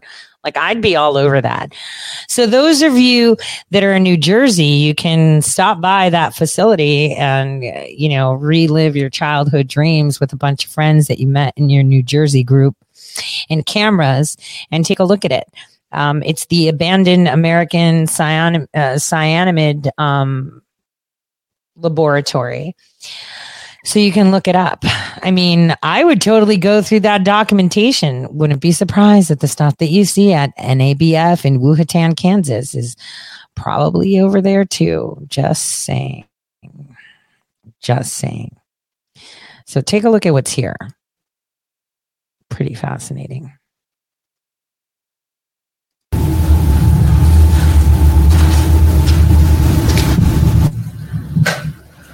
Only one track bar system.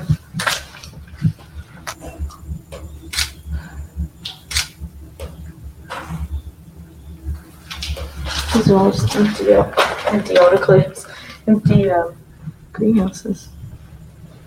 All right, now we're as you're seeing the pictures, you have to wonder why did they abandon it so quickly? Where did they go? Why are there gunshots? Could be just crackheads with guns, I guess, right? But there's a lot of stuff left behind electricals, vials, untouched equipment. Look at all the that networking equipment that they just left behind phones. This doesn't look like something where they're like, yeah, you know, we're not going to do it anymore. We're just going to up and leave everything here. And, you know, whoever breaks in and kind of takes a look, you know, whatever. I'm just saying, like, this is, this is, this would be my childhood dream to go exploring with my friends and shit. Um, so I'm kind of jelly that those people went ahead and did that.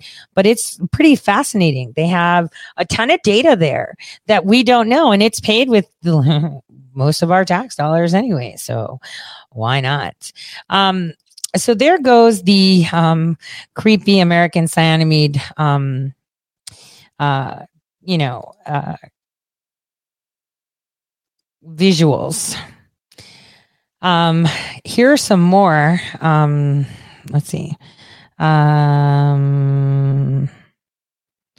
I wonder if this one this one has some more close-ups. I just want to show it to you because I think it's very important that we understand. I, I, I always say this to my daughter when she's telling me things uh, about you know space. She's like, you know, man has gone into space. I was like, man doesn't even know what's in their backyard.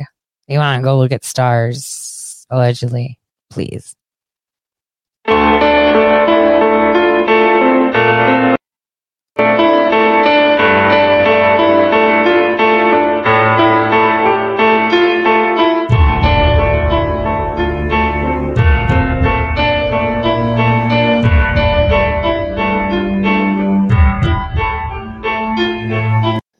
Damn, that's a mess.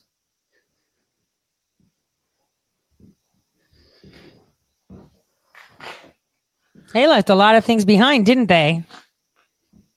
Look at mm-hmm. that. Still in there. It's this from 2020, you guys. Wow, look at this thing. Pump. Pump of some sort. Things are still in boxes, as you can see. The Hiller Group map. Dude, they left like everything in here. Light bulbs broken. Everything. Yeah, look at that. It's crazy. I'm surprised the power's not on. Armpits, right? It's not good. It wasn't me. I don't want to touch doors, you know what I mean?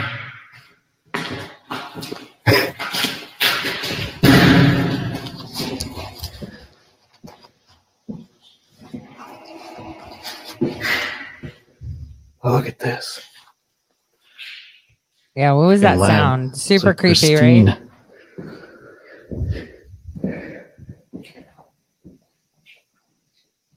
Bottles, everything. Yeah, a lab. A lab of some sort.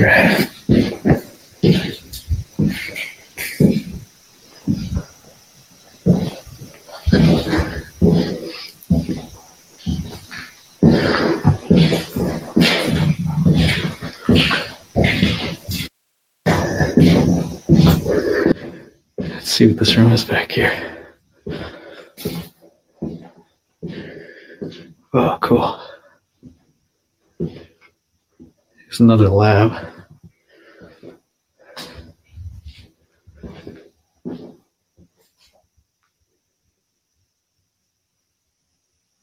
It's not good to walk in this. Just, just more greenhouses. Look, number three. Some Look at all those electricals, you guys. Like, look at all those electricals. Like, what the heck? They left everything up in a hurry. Like, how did this happen? And no one noticed that a big lab was just abandoned with all this equipment and all these electricals. I mean, all these people that are looking for copper pipes. You know, why go to operating businesses when you could just go to all these abandoned labs from God knows who, right? That just, you know, abandon everything. Well, you know, maybe, maybe um, this can shed a little bit more light. Zoetis is the big- Hold on. Um, let's talk about Zoetis, but for some reason my whole system reset. So all these clips are loading at once. So I apologize. I'm going to try to minimize the noise here. Right. Let's see. Let's just get this. So let's see what Zoetis said to the world they did um, seven years ago. For us, every day is it the animals and their caretakers, the farmers, veterinarians, and pet owners who ensure their well being. Because whether it's raising cattle or sheep, running a dairy, poultry, or swine operation, delivering a foal that was born to run, or caring for the family pet, we never forget why we're here. To help you make a difference, to do the research, to find the breakthroughs, and provide veterinarians, producers, and pet owners with the medicines and vaccines they need to promote animal health. To be there, not just in theory, but with feet on the ground for the benefit of everyone. We're Zoetis, the global leader in animal health that brings a six decade history and singular focus on animal health to how we deliver new standards, products, and services to where our customers work and live. With almost 10,000 people reaching customers in more than 120 countries Chinese. and a highly diversified research and development program.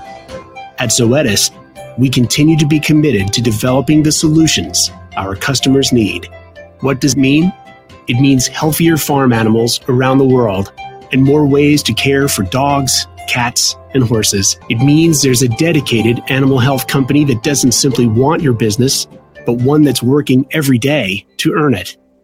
We're going to be there to provide our customers with the medicines, vaccines, and services they can rely upon so they can do the job they do best. Because the world depends on animals, those who care for them can depend on us. We're Zoetis for animals, for health, for you. Isn't it interesting? Super Chinese too, right? And what's interesting is is that indeed Congress sees Zoetis as a pre-spinoff name of Pfizer Animal Health. Pre spinoff name. So before they became a spinoff, they were called Pfizer Animal Health. Holy crap. So you mean that Zoetis was after Pfizer Animal Health. So they're just called that. See how that works. So my God, so it's so easy to dispel all these things, isn't it? So so weird. So bizarre.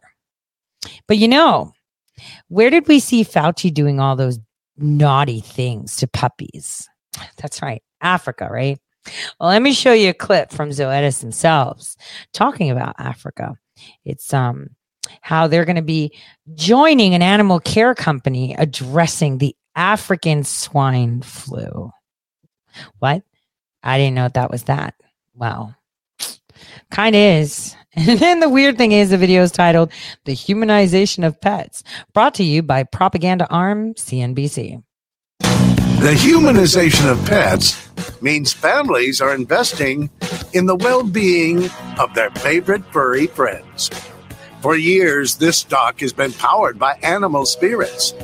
Can the company stand on its own four legs? While we're out here in San Francisco for the JP Morgan Healthcare Conference, we're checking in with some of our absolute favorite companies in the industry. Companies like Zoetis, the huge animal health company that makes drugs, vaccines, and medical devices for both pets and livestock. Okay, this is a longtime Cramer fave. It's a classic play on the humanization of pets. It's had a gigantic run. This stock is up 340% since it was spun off by Pfizer in 2013, including 55% gain just last year. And its CEO just retired. So can the new management continue to propel the stock higher? Let's take a closer look with Kristin Peck, the new CEO of Zoetis, to get a better sense of where our company's headed. Ms. Peck, welcome to Mad Money. Well, thank you. I'm very excited and energized to take over as CEO. So fantastic. thank you so much for having me. I really appreciate it. Well, first, Juan Ramon Alaix is a huge fan uh, of our viewers. Okay. So what can you do to keep his legacy going? Well, I'm super proud of everything we've built at Zoetis. And I've been there with Juan Ramon, um, who I adore, um, and the entire management team from the start. And as you said, we've had over 330% in total shareholder returns since inception. So it's been really, really great to do that. I think as well as you look at some of the, um, we've been growing. Okay, so let me tell you something about Kristin Peck, right? I've met this lady. Um, she was actually a target of my interest for a small time period. Um, she actually holds uh, BlackRock stock. Uh, she was a director for them as well. She was actually officially appointed, I think, this this past year. But before that, she was a contributing independent director without getting paid or being put on payroll. But BlackRock now pays her, and she has um, equity shares in BlackRock. Not much, about a quarter million that's reported. And she has about 8 million in Zoetis pharmaceuticals. Now, um, before all of that, she was part of Catalyst, another group that BlackRock also owns. We're going to get to the top of the to the food chain because if you know their names, uh, you know, it's easy to then trace it up to the owners, right? We're seeing a lot of names be popping out. Klaus Schwab, you know, the Rothschild name's been tossed around a bit, Soros and nah, nah, nah, nah, nah. But there's more names that are very more common that you just don't expect. And what's weird is that, uh, you know, uh, her job at RTS, which is a big um, company, I would say, that has had dealings with the CIA and MI6, uh, then this is when uh, she was a target of our interest. Um, was where she comes off of. Um, this company was responsible in creating the first attempt to research financial tech in uh, regarding uh, programmable currencies. Look at how that shit comes full circle from money. You manage this. Yes, this woman did all of that. So from money, you know, back to money, money, money, money, because drugs are money too, right? So this is where it all sequesters and hence why it starts at the beginning, money and ends again with money. This woman, CEO of Zoetis, that has $8 million interest in Zoetis, which is Pfizer, Pfizer Animal Research, uh, also, right, also um, is a director with BlackRock, was an independent director that wasn't really officially paid by them, right?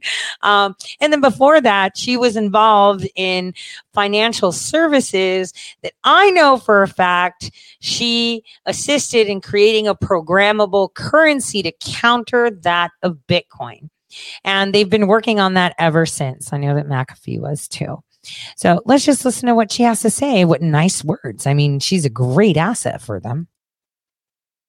faster than the market. So we've had a great, and my job, I think, is to build on that momentum and really continue to invest in innovation um, and in wellness um, and really drive the company forward. So I'm super excited to do that and to be here with you, who've been a big fan of you. our space and our stock. So thank well, you. Well, I'm a big fan. I am a pet lover, dogs, cats, and what, what innovations do you have for uh, animals, for dogs who we know can't tell us that something's wrong? Well, innovation is the lifeblood of Zoetis, as you know. I think we do it better than anyone. If you look over the last five years, we've actually launched 1,100 new products and life cycle innovations in the space. And we do that by investing over $1.1 billion in our R&D, our BD, and our capital expenditures. And the one innovation we are super excited about is Simparica Trio, which is a combination products for flea, tick, um, heartworm, and intestinal parasites. And we're really excited, as you probably saw. We got approval last year in the EU, Mhm. um, and we're launching in Q1. And we're very excited uh, that we've recently completed our technical section and are now in administrative review. And uh, we're pretty confident we're going to get approval in Q1 and launch shortly thereafter. Isn't it bizarre how dogs got COVID too, and so did cats? Right? So weird. So weird. So, um, if anything, today's show should show you obviously today was about money, money, money, money, right? And how important money is to them. But if anything, this should tell you that there's a lot more out there that's untold. And I know all of us are falling right into the traps of, you know, rabbit holes. And we must keep it on a surface, not too much in depth, just understanding the facts. Kind of like you're you're scanning for what's most important. And what's most important now is putting the pieces together so that you have a full understanding. Because when you get whiplash, right? When you, eh, no, not a whiplash, you're going to get smacked in the face with some real hard truth very soon. Um, it's important to have that knowledge because, you know, you'll be able to deflect the pain. Because when truth comes out, and it's in a shape and form that you didn't expect. It's it's pretty detrimental to your psyche. And it causes a lot of concerns um, to yourself to your internal space. Uh, tomorrow the show will be quite um, concerning to many uh, you will feel that you've been betrayed. You will uh, even go through emotions of being ashamed. And I've seen people that have already seen things that have transpired. Oh, this is why the world hates us. The world can't hate you for something you didn't do or that you didn't know of. The one thing that the world would love is to see us fix it and make it better. And the only way we make it better is by showing them that if we are willing to stare truth in the face and be fearless, that they can too. It's important for us to stand strong in truth because a lot of people don't seem to, to realize that we're actually headed in a direction where truth is actually now a crime.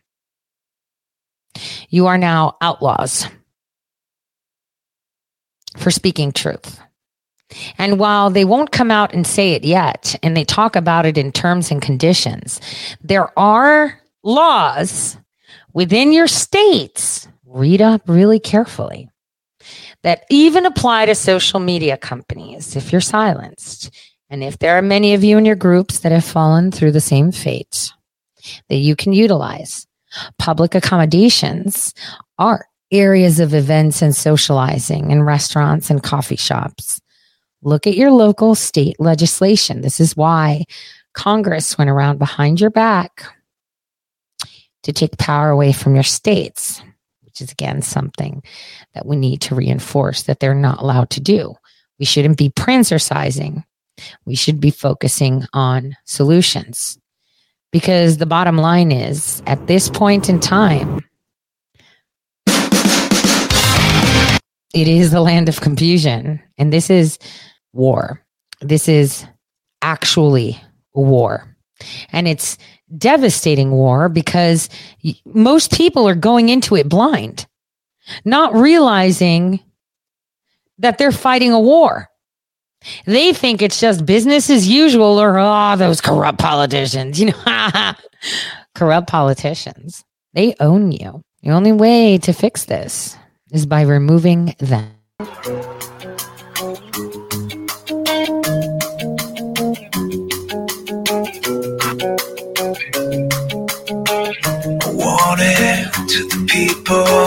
The good and the evil. This is war. Got the guy running, uh, throwing away. To the soldier, the civilian, the martyr, the victim. This is war. It's the moment. moment to lie, the moment to live, and the moment girl. The moment to fight, the moment to fight, to fight, to fight, to fight. To the right, to the left, we will fight to the day, to the edge of the earth. It's a brand new world from the last to the first, to the right, to the left. We will fight to the death, to the edge of the earth. It's a